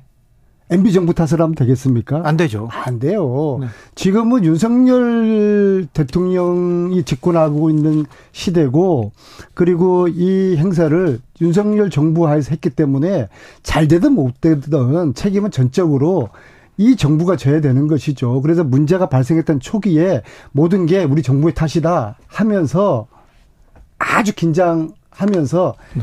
하루하루를 체크하고 보냈더라 그러면 지금 같은 불상사 아니랄 텐데 네. 결국에는 세계 연- 연맹에서 철수하기로 결정을 하지 않았습니다. 알겠습니다. 나머지 그 나머지 남은 기간 동안 그래 대원들 한국에서 좋은 추억 만들고 잘 지내고 갔으면 좋겠는데 한 대원 종아리 사진을 보고요 벌레 물려가지고 거의 이렇게 아 뭐 벌레 물려서 너무 처참하던데 그 모습을 두고 그, 그 영지에다 두면 안 되겠다 이런 생각했습니다. 아무튼 태풍 때문에 결정을 했는데 플랜 B로 가서 플랜 B로 가서 우리의 또 역량을 좀 보여줬으면 합니다. 아, 다른 얘기로 좀 넘어갈게요. 어, 8.15 특별 사면이 이루어질 거라는 전망이 있습니다. 어, 국정농단을 파헤쳤던 가장 전문가로서 지금 안종범 전 수석, 김종 전 차관 등 국정농단 연루 인사들 거론되고 있습니다. 최지성, 장충기 이분도 삼성 사람이지만 국정농단의 일원이었습니다. 이분들 다 사면한다는데 어떻게 생각이 듭니까? 아니 먼저 주 기자가 볼 때는 네. 지금 그런 된 그분들이 다 사면 될 것 같습니까? 이 할 될 것 같은데요? 저도 그렇게 생각합니다. 아, 그래요? 왜냐하면 이게 네. 지금 반동의 시대거든요. 네. 역사가 역사의 시계가 까꾸로 지금 돌고 있어요. 고소 지금 당했죠. 고소 고발 많이 당했죠. 최근에 정유라 씨한테 고소당했죠. 아유, 그 당했죠. 오죽 어떻게 처신을 하고 다녔으면 정유라 씨한테 고소를 당합니까? 아니요, 저는 7년 전에 네. 국정농단 때 수사, 저 취재를 열심히 한 것밖에 없어요. 아, 저의 취재로, 저의 특종으로, 뭐, 안종범 수첩도 나왔죠. 장충기 문자도 나왔죠. 그때 다, 뭐, 취재 열심히 했잖아요. 정유라 씨한테 고소당하니까 창피하죠. 창, 창피하죠. 네, 저도 당했어요. 아, 그래요? 그래서 제 집사람이 그러더라고요. 오죽 못 났으면은 그런 고소를 당하냐고. 근데 아니, 사실 주기자나 제가 못 났어가 아니라 반동의 시간이 지금 흐르고 있는 거예요. 알겠어요. 그래서 의원님 얘기는 하지 마세요. 국정농단 관련자들의 사면 네. 정말 이럴까 싶은데 네. 저는 그럴 것 같아요. 그럴 것 같아요. 반동의 시, 시간이 지금 자, 흐르고 있는데. 자, 이분들 뭐 거의 그 기정사실화 됐다고 언론에 나오고 있습니다. 그러면요, 국정농단의 주역 한 명 남습니다. 다 사면되고 최소원 씨요. 최성원 씨요. 최성원 씨는 어떻게 됩니까? 설마 이번에는 아니겠죠. 그런데 정유라 씨가 지금 윤석열 대통령 한동훈 법무부 장관한테 공개적으로 사면하라 이렇게 얘기하고 있습니다. 아무리 반동의 시간이 흐르고 있지만은 물론 타이밍을 볼 것 같아요. 그럴 것 같아요. 네. 왜냐하면 윤석열 역사는 기존의 촛불혁명을 지금 부정을 하는 반동의 역사를 쓰고 있지 않습니까? 그렇기 때문에 최수원 씨 사면도 고려의 대상이 될 것이다. 그러나 이번은 아닐 것이다. 아마 좀 시간을 보겠죠. 근데 만에 제가 볼 때는 내년 총선 결과에 따라서 총선을 만약에 어 국민의힘이 네. 이기게 되면은 그때는 반동의 시계가 더 빨리 돌아가게 되겠죠. 그러면은 내년 8.15 특사 정도는 가능하지 않을까 싶은데 이번은 설마 이번에 최소원 씨가 특사 풀 저 특사로 풀려날 것 같지는 않고요. 근데 의, 의원님이 이렇게 말해서 지금 8.15 특사에 포함되는 거 아닌가 이런 생각도 좀 들기는 합니다. 이제 두 가지 제가 말씀드리고 싶은 게 네. 이게 지금 현재 이번에 이제 그 국정농단 관련자들을 사면시켜 주면은 네. 이제 박근혜 세력들하고 윤석열 대통령하고 화해하는 거 아니겠어요? 그럴 수도 그렇다고 하면은 네, 지금 이제. 윤석열 정권은 그 MB 세력하고 둘러싸여 있잖아요. 네네. 그죠? 예. 이번에 사면이 이루어지면은 윤석열 정권은 MB 세력과 친박 세력이 하나로 연대하는 그리고 그런 기반 하에서 총선을 치르려고 하는 그러한 정치적인 구도를 만들려 만들게 되는 그런 결과를 초래할 것 같아요. 아, 그거 그 하고요. 정치적으로 예. 보면 예, 뭐 또한 그런 가지는요. 해석이 가능하군요. 사면이라는 것은 네. 균형을 맞추게 되는 겁니다. 균형은 그렇죠. 지금 말씀하신 보수 진영의 국정농단 세력의 사면이 이루어지게 되면은 네.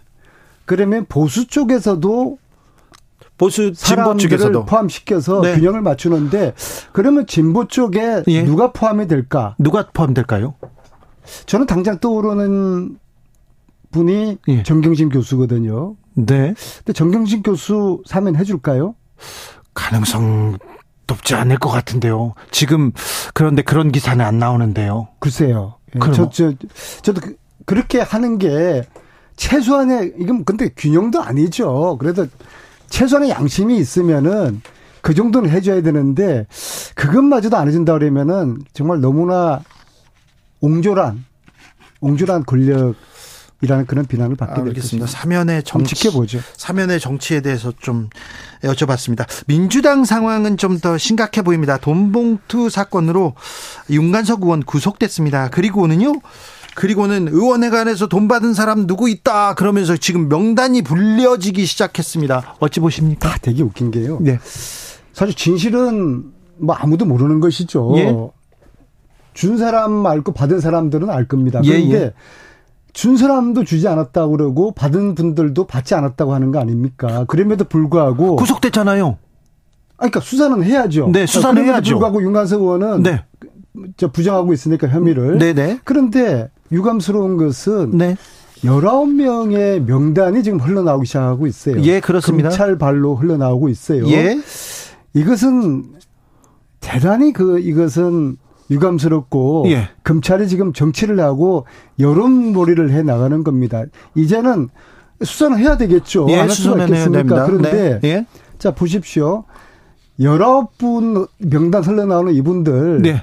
하루에 한 명씩만 소환한다고 그래도 네. 주말 빼면은 네. 한달 검찰로서는 한 달 먹거리가 돼요. 그렇죠. 예, 그러면은 예, 국회의원 소환이면 엄청 크죠. 거의 그 추석까지 갈 것 같아요. 예. 그다음에 이재명 대표도 네. 지금 소환설 영장, 있죠. 아, 영장 소환설 영원 영장설이 있습니다. 영장을 영장을 앞두고 있죠. 네. 그래서 이래저래 보면은 또 이제 우리 혁신위원회가 지금 거의 지금 폭망하게 생기지 않았습니까? 음. 그래서 이래저래 우리 민주당은 추운 가을을 맞고 있다. 네. 그런 좀 두려움이 듭니다. 자, 돈봉투 사건에 대해서 민주당은 어떻게 그냥 검찰이 검찰이 수사대로 검찰의 어, 스케줄대로 이렇게 따라가는 겁니까? 이게 검찰의 주장이 맞는 건지 예. 그리고 당사자의 혐의가 혐의 의혹을 받고 있는 당사자들이 맞는 건지 받지 않았다고 생각이 맞는 건지 주었다고 주장하는 검찰의 주장이 맞는 건지 수사는 당연히 해야 되는 것이죠. 그런데 혐의가 확정될 때까지 이렇게 이름을 흘려 내는 것은 네. 이것은 검찰이 굉장히 정치적인 행위를 하고 알겠습니다. 있는데 이래서는 안 된다고 생각합니다. 이재명 대표는 백현동 사건 그리고 어, 쌍방울 대북 송금 의혹과 관련해서 소환설이 있습니다. 그리고 영장설까지 나오는데 이재명 대표는 어떻게 이 위기를 헤쳐갈까요? 일단 미아영 전 부지사 관련된 영장 청구가 뭐 8말 1초 정도 예. 예상 8말 9초 정도 예상되고요. 예. 그다음 백현동 건으로 네. 소환되고 있지 않겠습니까? 그래서 이재명 대표도 지금 상당한 지금 이제 그 위기의 시간을 맞고 있다. 예. 그리고 아울러 그 저는 혁신위원회 성과를 기대를 했었는데요. 네. 지금은 뭐 시쳇 말로 거의 꽝되게 생겼어요. 네, 네, 뭐 네. 혁신위원회라는 게 건의가 없으면은 네. 건의가 없으면 마치 그런 거예요. 바람 불 때 연날리고 예. 물 들어올 때 놓줘야 되는데 예. 물도 지금 다 비어져 버렸고 바람도 잦아, 잦아 버려 가지고 네. 지금 이제 뭐 연도 못 띄우고 노도 못 짓게 생겼어요 혁신이가. 혁신이는 일단 물어볼게요. 지금 이재명 대표 위기인데 근데 이게 동전의 양면입니다. 양면입니다. 왜냐하면 자, 네. 혁신이가 성공했으면은 네. 이재명 대표의 문신의 폭도 더 넓어지죠. 넓었을 텐데 그렇죠. 예. 이게 동전의 양면입니다. 예. 그래서 이재명 대표가 이제 잘 대처를 해야 됩니다. 잘 대처를 해야 되는데, 해야 그- 되는데 근데, 근데 뭐- 검찰 이것도 검찰의 스케줄대로 검찰의 생각대로 언제 오세요 언제 영장 칩니다 이러면 이렇게 그냥 이렇게 끌려가는 겁니까? 아, 그거는 이재명 대표 스스로가 그 영장 특권. 심사 보겠다, 받겠다, 예. 특권 포기했다고 했으니까 그 약속은 지켜야 될 겁니다. 일각에서는 그 약속을 지키지 않을 거라는 의심을 하는데요. 저는 그렇게 보지 않습니다. 네. 그 약속을 지킬 것이고 네. 또그 결과에 따라서 이재명 대표의 이후의 거치도 네. 이제 결정이 날 것이죠. 거치를 결정. 어, 사실 비대위설이 있어요. 그리고 지- 뭐 10월 달에 10월 달에 뭐뭐 대표에서 내려온다 이 얘기가 한 정치 평론가 입에서 나오긴 했지만 민주당에서 엄청나게 큰 화제가 됐는데요. 자, 그러면 어떤 식으로 이렇게 민주당은 이 위기를 극복해 나갈까요? 먼저 비대위 이야기를 많이 하는데요. 네, 비대위 얘기 그 많이 합니다. 언제 될 것인가를 이제 속단하는 것은 네. 그것은 뭐 좀 성급할 거라고 보고요. 지금 앞으로 이제 우리 민주당이 이 제가 추운 가을을 맞이하고 있다고 말씀드리지 않았습니까?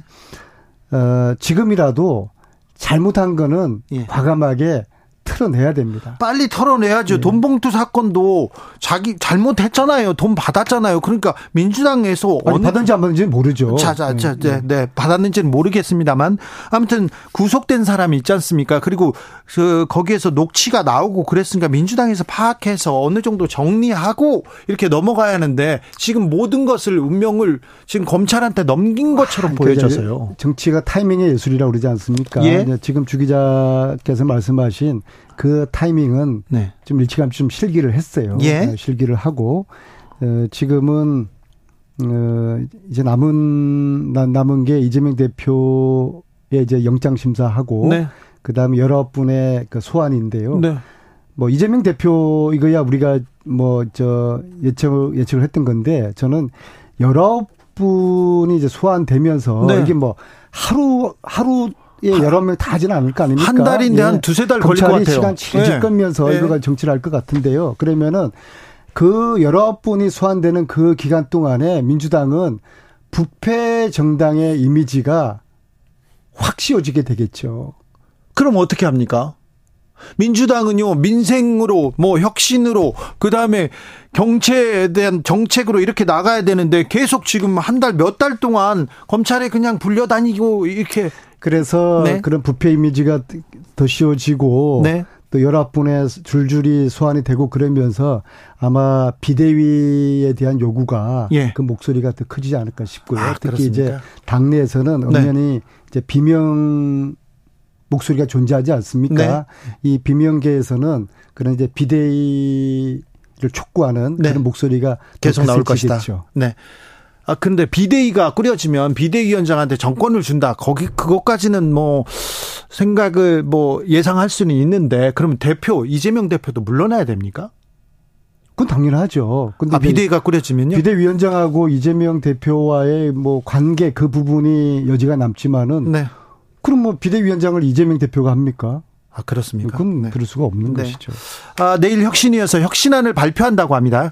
혁신 안 하면 망한다 그랬는데 혁신위에서 혁신안이 지금 제대로 나오지 않았는데 내일이라도 어, 좀 중요한 그 중요한 내용들이 좀 나오겠죠? 근데 어떤 내용을 나오든지 간에, 간에요. 이제 혁신위가 이미 이제 건의를 잃어버렸기, 잃어버렸기 때문에 건의를 잃은 혁신위에서 발표한 내용은 네. 내용에 상관없이 네. 이게 먹히지가 않을 겁니다. 그래요? 그러니까 뭐 제 주위에 있는 분 일반 제 친구들이나 예. 선후배들 다 마찬가지고요. 네. 또 당내에 있는 의원들도 네. 다들 하는 이야기가 이제 혁신이 끝났다. 그럼 그런 이야기를 다 하거든요. 그러니까 혁신에 대한 기대를 하는 사람이 아무도 없어요. 이런 네. 상태에서 혁신이가 내놓는 혁신 아니라는 것이 네. 과연 얼만큼 어필하고 그것이 얼만큼 실천력을 담보할 수 있을까? 거기에 대해서는 저, 저도 알겠습니다. 회의적입니다. 그럼 이, 이 혁신위는 좀 수명이 끝났고 다른 혁신으로 넘어가야 됩니까? 그러지는 못할 거예요. 그래요? 예, 그러면은 이제 제2의 혁신위를 구성한다는 것은 이- 이거는 사실 상식적으로 말이 안 되는 것이고요. 예. 그래서 이제 당에서 고민을 하게 될 것입니다. 그래요? 예. 당에서 고민하는 내용이 비대일까요? 그러니까 혁신위에 대한 이제 기- 기대가 지금 멀어지고 네. 혁신위가 지금 그 이제 끝날 수밖에 없는 그런 시점에서 네. 이후에 이후에 8월 9월을 어떻게 보낼 것인지에 대해서는 네. 좀 굉장히 심각한 예, 진지한 그런 대안 모색이 필요할 것입니다. 송우님께서 대한민국 병 들어가고 있습니다. 정치인들은 거짓말로 국민을 속이고 범죄인은 활개치고 서로 남탓만 하고 나라가 추락 추락 일보 직전인데 의원님 자 민주당이 위기였던 적이 있었죠 정치 생활을 하면서 그런데 이렇게 위기다 이렇게 아 생각되던 적이 있습니까? 어, 사실 이보다 더한 위기도 있었어요. 아, 그래요? 왜냐하면은 어 20, 19대 19대 총 20대 총선 앞두고는 네. 당이 분당되지 않았습니까? 네네. 그러니까 네. 저는 어 저는 어떤 경우라도 네. 분당은 안 될 것이라는 그런 저는 믿음을 갖고 있습니다. 아하, 네. 그렇다 그러면은 사실 가장 큰 위기는 이제 분당인데 네. 뭐 분당될 가능, 가능성은 저는 낮게 보기 때문에 네. 그래도 어, 최악의 위기는 아니라고 이제 뭐 보기 때문에 그러면 총선을 앞두고 분당까지는 아니지만 다른 신당이 출연하지는 않을까요 민주당 주변에서? 그야 이런저런 신당들이 생길 수 있고 예. 신당들이 연대할 수도 있다고 봅니다. 근데 이제 저희 민주당 내에서는 네. 분당되려고 그러면 첫 번째 조건이 예. 대선 주자가 있어야 되는 것이거든요. 네. 근데 지금 현재 이재명 이 안 말고는 다른 대체제가 지금 현재 없는 이런 상황에서는 민주당 자체 내로 분당을 할 수 있는 그런 동력은 없다고 봅니다. 민주당의 이재명 말고는 다른 대선 주자가 보이지 않습니까? 그게 이제 이 양날의 칼인데요. 사실은 대선 주자가 지금 이제 국김처럼 이 복수로 네. 많이 존재하는 게 더 바람직한 것이죠. 네. 어 근데 지- 지금 이제 우리 민주당에서는 네. 어 이재명 대표 외에는 이렇다 할 그 후보가 보이지 예, 보이지 않습니다. 않, 않다는 것인데요. 네. 어, 뭐 그런 지금 딜레마입니다. 그래요? 그냥 딜레마로 제가 표현하겠습니다. 네. 네. 여기 아, 양평고속도로 논란이 아주 컸었는데 지금 사라졌네요. 아니, 진짜 저는 양평고속도로 네이밍이 잘못됐다고 봅니다. 그러면 최소한 김건희 고속도로라고 해야 되고요. 아니면 윤석열 고속도로라고 해야 됩니다. 왜냐하면 민주당에서 그렇게 만들지 그러셨어요. 그렇게 뭐, 만드시지요. 뭐 누구 탓하기 전에요. 네네. 자 보, 보셔요. 네. 과거에 국정농단 때 최소원 씨하고 박근혜 대통령을 부부도 아닌데 경제 공동체라는 것으로 네. 국정농단의 핵심적인 제목으로 엮었단 말입니다. 그렇죠. 그죠? 경제도 자, 공동체였죠. 보, 세요 자, 김건희 여사의 땅. 부부는 재산을 공유하는 거 아니겠습니까? 예, 어, 우리 집사람의 땅이 제 땅이죠. 그렇죠. 그러면 김건희 여사의 땅은 윤석열 대통령의 땅이죠. 네. 그런데 이걸 자꾸 왜 양평 고속도로 게이트라고 하는지 모르겠어요. 적어도 김건희 고속도로 게이트라고 해야 되는데, 근데 이게 말이에요. 지금 원희룡 장관의 행태가 과거 우리가 기억하는 14년도에 예. 국정농단 최초에 폭로했을 때 문체부 차관이었던 김종. 김종, 차관의 행태하고 99% 똑같아요. 어떻게 해요? 김종 차관이 네. 야 그거 아니다 거짓말이다 가짜 뉴스다 하면서 예. 기자회견하고 막 그러죠. 14쪽짜리 어디서 누가 작성했는지 모르겠지만은 기자회견문까지 낭독하면서 네. 그 국정농단 아니라고 부인하지 않았습니까? 네, 네. 지금 원희룡 장관 하는 거 보면은 거의 흡사요. 완전 기시감이 들어요. 아, 아니라고 하네요. 하면서 그냥 네. 백지화 시키겠다고 하면서 마침 뭐 도둑질하다가 들킨 것이냐. 국힘도 14년도 국정농단 초기에 예. 정유라 옹호하던 지금 김건희 여사 옹호하는 거하고 거의 기시감이 들어요. 아, 그러네요. 그래서 이거 보- 반응을 보면은 네. 야 이거 딱이다 이거 그렇지 않습니까? 국정농단과 네. 고속도로 게이트 이 부분에 대해서 기시감이 든다. 이 얘기는 다음 시간에 해야 되겠습니다. 어, 근데 김동연 경기지사가 네. 원한 대로 하자. 예, 그다음에 심상정 의원이 네. 검증위원회 구성하자. 예. 둘다 멀리 가는 이야기지만은 핵심을 피해간 이야기로 봐요. 알겠습니다. 누가 변경을 지시했는지 이걸 끊임없이 추궁해야 되는 겁니다. 그렇죠. 그게 핵심이죠. 숨는 자가 범인이라고 우리가 국정농단 그 사태 때 우리가 명언을 만들었지 않- 않았습니까? 네. 아니 김건희 여사 윤석열 대통령께서 여기에 대해서 해명이 있어야 되죠. 왜 안 나타나시는 거죠? 왜 숨어 있는 거죠? 여기까지 듣겠습니다. 안민석 더불어민주당 의원이었습니다. 감사합니다. 네, 고맙습니다. 정치 피로, 사건 사고로 인한 피로, 고달픈 일상에서 오는 피로. 오늘 시사하셨습니까? 경험해 보세요. 들은 날과 안 들은 날의 차이. 여러분의 피로를 날려줄 저녁 한 끼 시사. 추진우 라이브.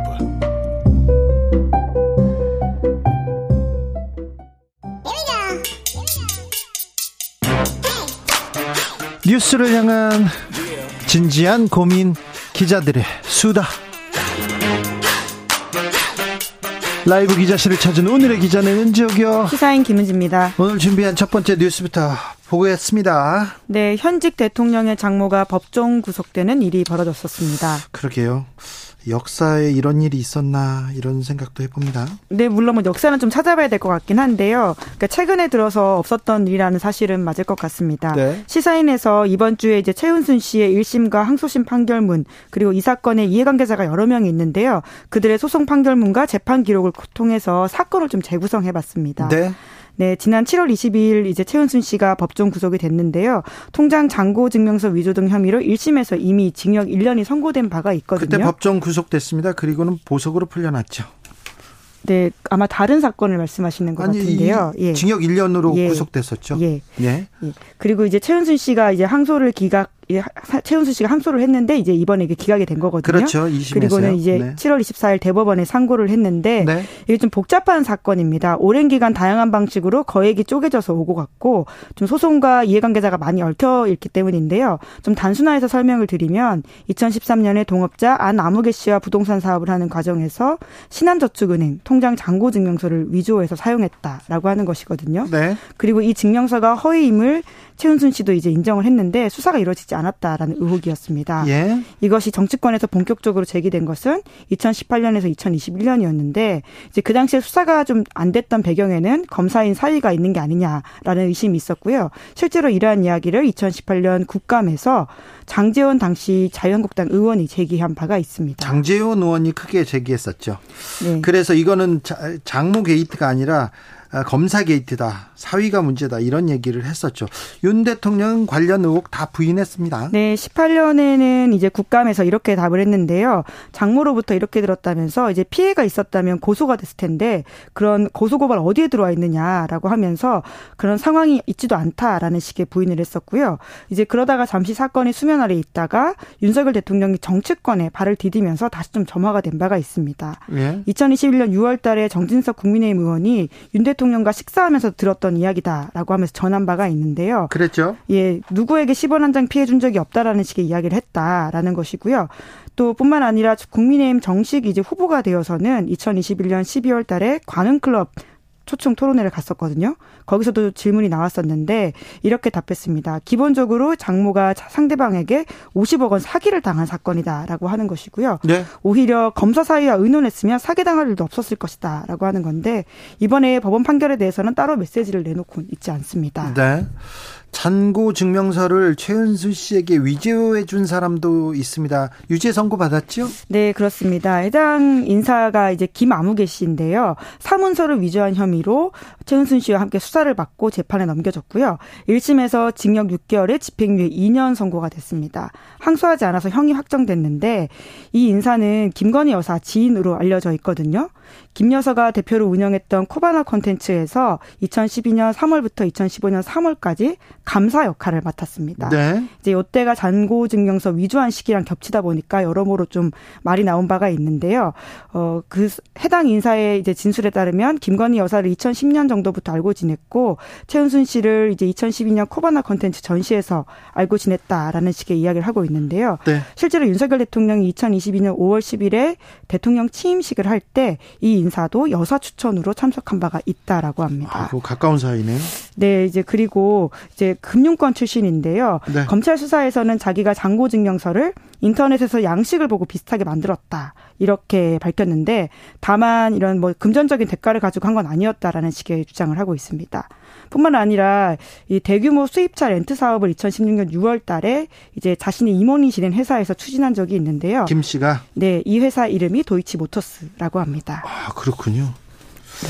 어, 코바나 콘텐츠 도이치 모터스 많이 듣던 이름들이 다 나오네요. 네, 더 자세한 내용은 이번 주 시사인 커버 스토리 기사를 통해서 확인하실 수가 있습니다. 다음 뉴스 만나볼까요? 네, 이예람 중사 사건에 대한 군의 언론 플레이에 유죄가 선고됐습니다. 어떤 내용입니까? 예, 2021년 5월에 벌어진 사건이라서 다시 한번 좀이 사건 자체를 말씀드려야 될 것 같은데요. 그럴까요?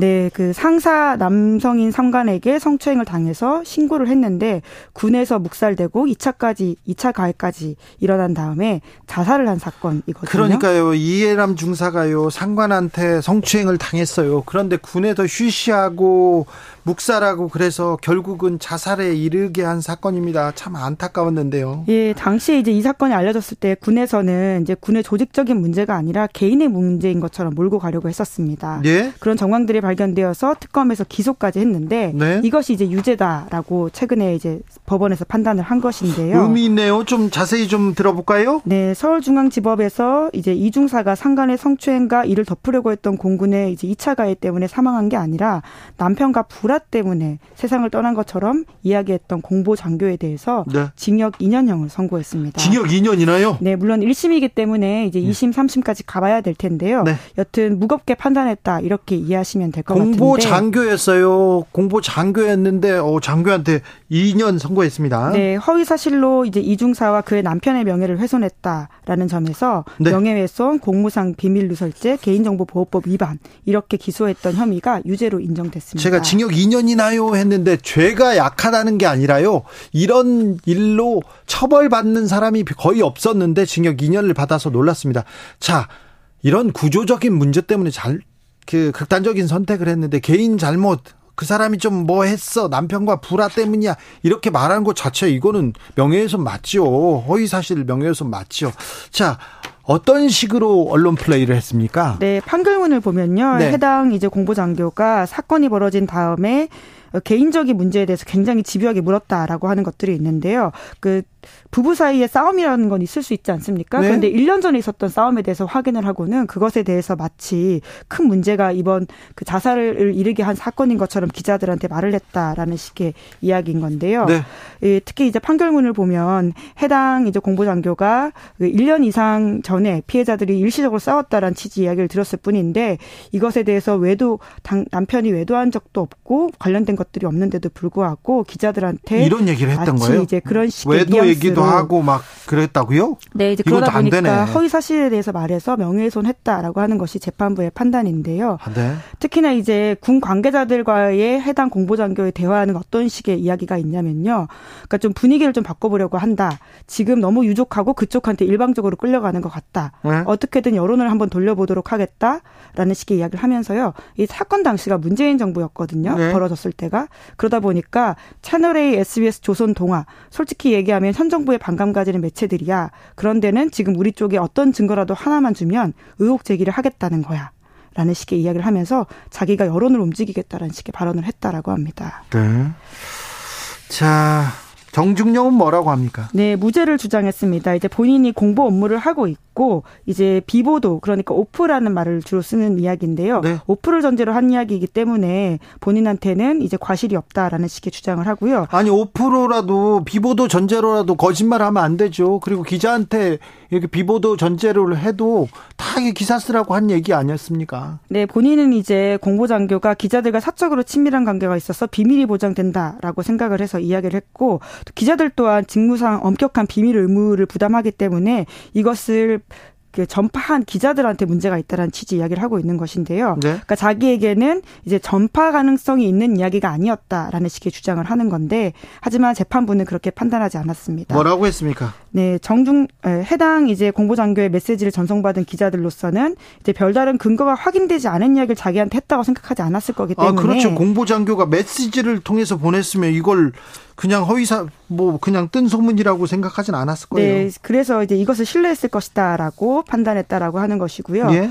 뿐만 아니라 오프라고 하는 표현을 썼지만 그 내용을 기사화하지 말라는 의미일 뿐 주변에 발설하지 말라는 의미가 아니었던 것으로 보이기 때문에 전파 가능성이 없었다라고 단정할 수도 없다라고 판단했습니다. 네.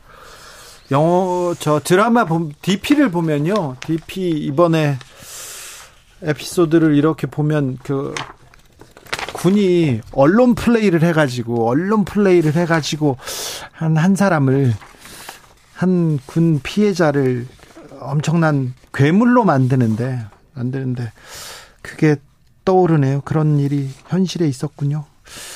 아, 네. 네, 의미 있는 판결인 것 같습니다. 물론 네. 계속 지켜봐야 되겠지만요. 네. 그 피해자는 가해자였죠. 피해를 계속 군에서 폭력을 당하다가 결국은 총기를 난사하는 그런 일을 벌였는데 어, 그 드라마에서는 그 드라마에서 일부 간부들이 이 사람을 악마화해 가지고 잡으려고 합니다. 선제 타격하라 막 이런 얘기도 있었어요. 아, 네. 현실에서 이런 일이 벌어지고 있군요. 마지막으로 만나볼 이야기는요? 네, 미얀마 상황이 여전히 어렵습니다. 아, 네. 미얀마 우리가 하, 너무 많은 뉴스들 때문에 미얀마 상황 좀 잊고 있었어요. 아이고 미안한데요. 지금 어떻게 되고 있습니까? 네, 군부가 쿠데타를 일으킨 지 2년 5개월이 지났는데요. 여전히 네. 민간에다가 권력을 이양하지 않고 있고요. 네. 국가 비상 사태를 연장했다라고 하는데요. 네. 6개월 동안 또다시 국가 비상 상태 연장했다. 이렇게 지금 계속 됩니다. 연장하고 있네요. 네, 이제 뭐 총선을 준비하기 위한 기간이 필요하다라고 하는 것인데요. 하지만 이것이 실제적으로 이제 쿠데타 상황이 계속 이어진다 이렇게 봐야 되기 때문에 민간으로 다시 상황이 돌아가기는 좀 어려워 보인다라는 분석들이 많습니다. 네. 인터넷 검열도 강화하고 있다라고 하는데요. 이제 군대가 매일 사람들을 죽이고 있는데 애도의 뜻으로 이제 민간인들이 페이스북에 검은색 프로필로 바꿀 생각도 하지 못하고 있다. 이제 굉장히 좀 눈치 보고 무서운 아, 굉장히 상황이다라는 것이죠. 굉장히 불안에 떨고 있군요. 그리고 계속 사람이 죽어가고 있습니까? 네, 그렇습니다. 이제 미얀마 이제 현지 매체 보도인데요. 그, 그 민간인이 그동안 이제 2년 5개월 동안 1,500명이 넘게 숨졌다라고 하는 것인데 미얀마 임시정부인 국민통합정부 인권부 통계를 인용한 것입니다. 물론 이제 정확한 숫자는 아닐 수 있는데요. 지금 현장에서 나오는 목소리가 그렇다라고 하는 것을 더 좀 우리가 귀 기울여 들어야 될 것 같고요. 민주저항 세력에 대한 지원을 막는다라고 하는 명분 아래 마을에 가옥을 불지르고 민간인을 학살하는 모습이 있다라고 하는 증언이 나오고 있습니다. 지금 민간인 학살 얘기가 나옵니다. 하, 수많은 지금 민간인들이 숨졌어요. 1,500명 이상의 민간인 학살됐다는 보도가 나왔는데, 아, 미얀마의 봄은, 미, 미얀마의 민주주의는 언제 이렇게 싹틀지, 아, 안전해야 될 텐데, 이런 생각합니다. 국제사회에서 계속해서 관심을 기울여야 되는데, 미얀마 사태가 벌어진 이후에 관심이 줄어들었어요. 그 과정에서 군부는 계속해서 이렇게 영향력을 확대하고 학살을 이어가고 있다니 참 가슴 아프네요. 네, 계속 소식 전해드리겠습니다. 시사인 김은지 기자와 함께했습니다. 감사합니다. 네, 고맙습니다. 7419님께서 부천에 해 떠 있는데요. 비가 어마무, 어마어마하게 쏟아집니다. 안전운행 해야 되겠어요. 지금, 네, 소나기가 무섭게 온다는 동네가 있습니다. 그러니까 조심하셔야 됩니다. 아, 태풍 카눈에 대비해서 중대본에선 2단계 가동했습니다. 위기경보 경계 단계 돌입했다는 거 알려드립니다. 교통정보센터 다녀오겠습니다. 정현정 씨.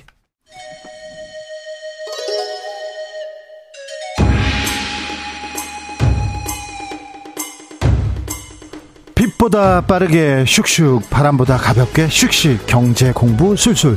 경제를 알아야 인생의 고수가 된다. 경공술. 경공술. 오늘의 경제 선생님입니다. 석병훈 이화여대 경제학과 교수. 교수님 안녕하세요. 네 안녕하십니까? 네잘 오셨습니다. 예. 자 우리 경제 괜찮습니까 아, 예, 질문이 좀 막연한데요. 아, 경제 뭐 좀 경기 침체 국면인 것은 확실합니다. 그렇죠. 예, 예. 어, 코로나 이후에 전 세계가 좀 침체 국면인데 우리나라가 특별히 안 좋죠. 우리나라가 지금 예 다른 나라는 그 여러 국제 기구에서 예. 올해 경제 전망을 보면 네. 어, 상승 경제 전망치를 점점 상향 조정을 하고 있는 반면에 우리나라는 하향 조정하고 있는 몇 안 되는 나라 중에 하나입니다. 그렇죠. 그리고 경제 성장률이 계속해서 하향 조정하고 있고 일본한테 밀리면 이거 큰 위기 아닙니까? 예, 뭐 단순히 일본하고 비교해서 일본보다 저는 일본 일본하고 비교가 매우 중요하거든요.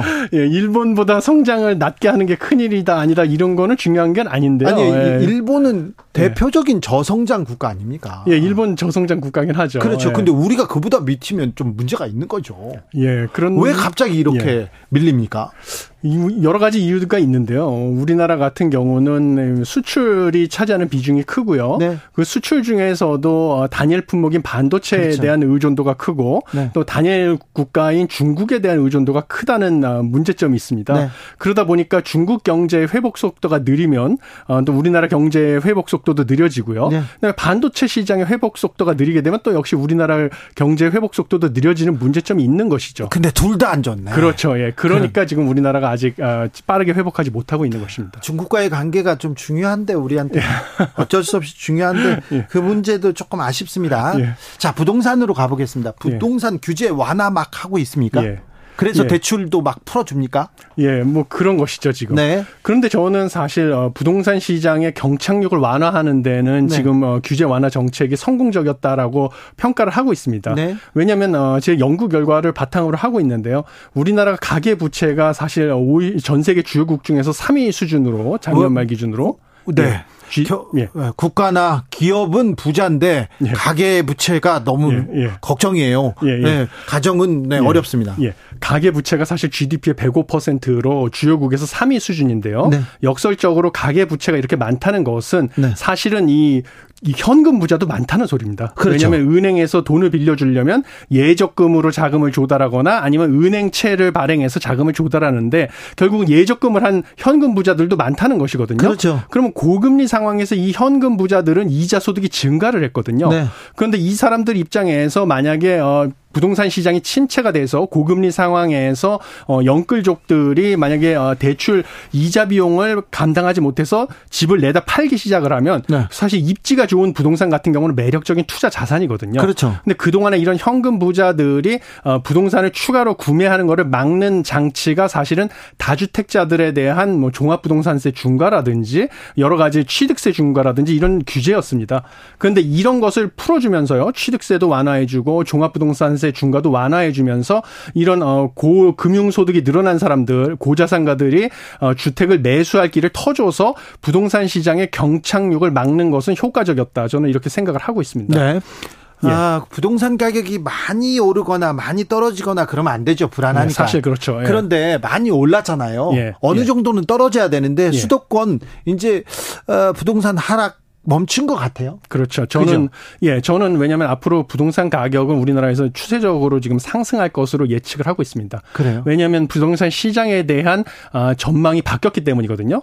아, 제가 주로 보는 선행 지표는 한국은행에서 매월 발표하는 주택 가격 전망 CSI가 있습니다. 네. 그것이 무엇이냐면 어, 전국에 있는 2,500개 어, 가구에게 1년 아, 뒤에 주택 가격이 어떻게 될 건지를 물어보는 건데요. 네. 이게 100을 넘어가게 되면 1년 뒤에 지금보다 주택 가격이 올라가 올라갈 것이라고 예측하는 가구가 더 많은 것입니다. 네. 그런데 이게 이번 달에 100을 넘어섰거든요. 예. 그런데 이게 제가 분석한 바에 따르면 실제로 KB 주택 종합 매매 가격 지수를 3개월 선행하는데요.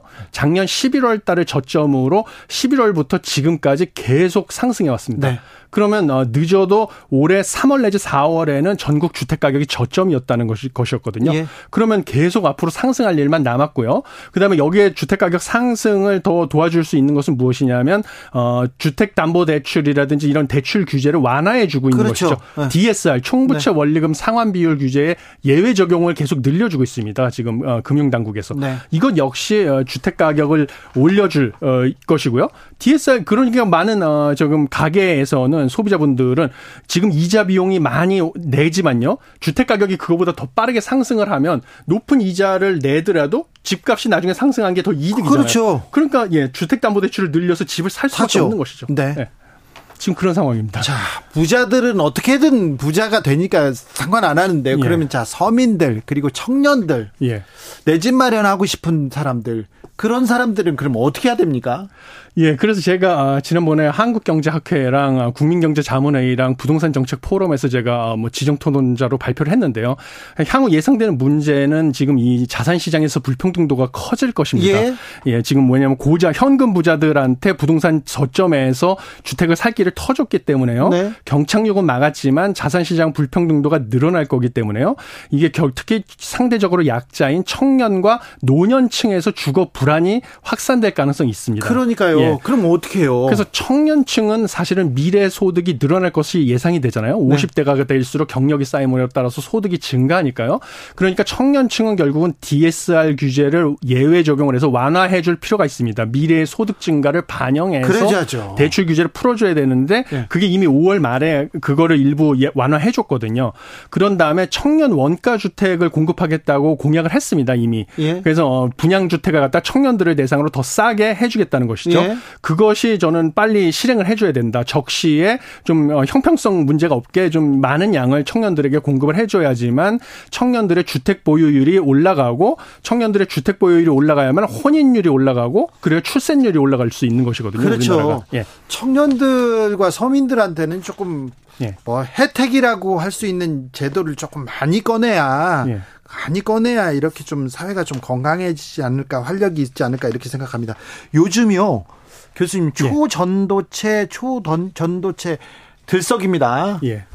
어, 이, 이거 어, 뭡니까 이거 어떻게 전망하십니까? 사실 예, 초전도체라는 것은 지금 요즘에 말하는 건 상온에서 초전도체인데 상온 우리가 사는 일상생활 온도에서 전기 저항이 0이 되는 물질입니다. 네. 예, 그래서 이게 발, 이 개발이 된다고 하면요, 성공적으로. 그러면 뭐 완전 여러 가지 혁신적인 일이 생기는 것인데요. 네. 특히 전류를 보내는 데 있어서 효율이 엄청나게 늘어나고 높아지는 것이죠. 네. 그런데 문제는 아, 이 우리가 경작도 마찬가지고요. 모든 과학 에서 가장 중요한 것은 어떤 연구 결과가 발표가 됐을 때 이 동료 연구자들에 의해서 그 결과가 검증하죠. 맞는지 검증되는 절차, 이 peer review라는 절차가 가장 중요한 것입니다.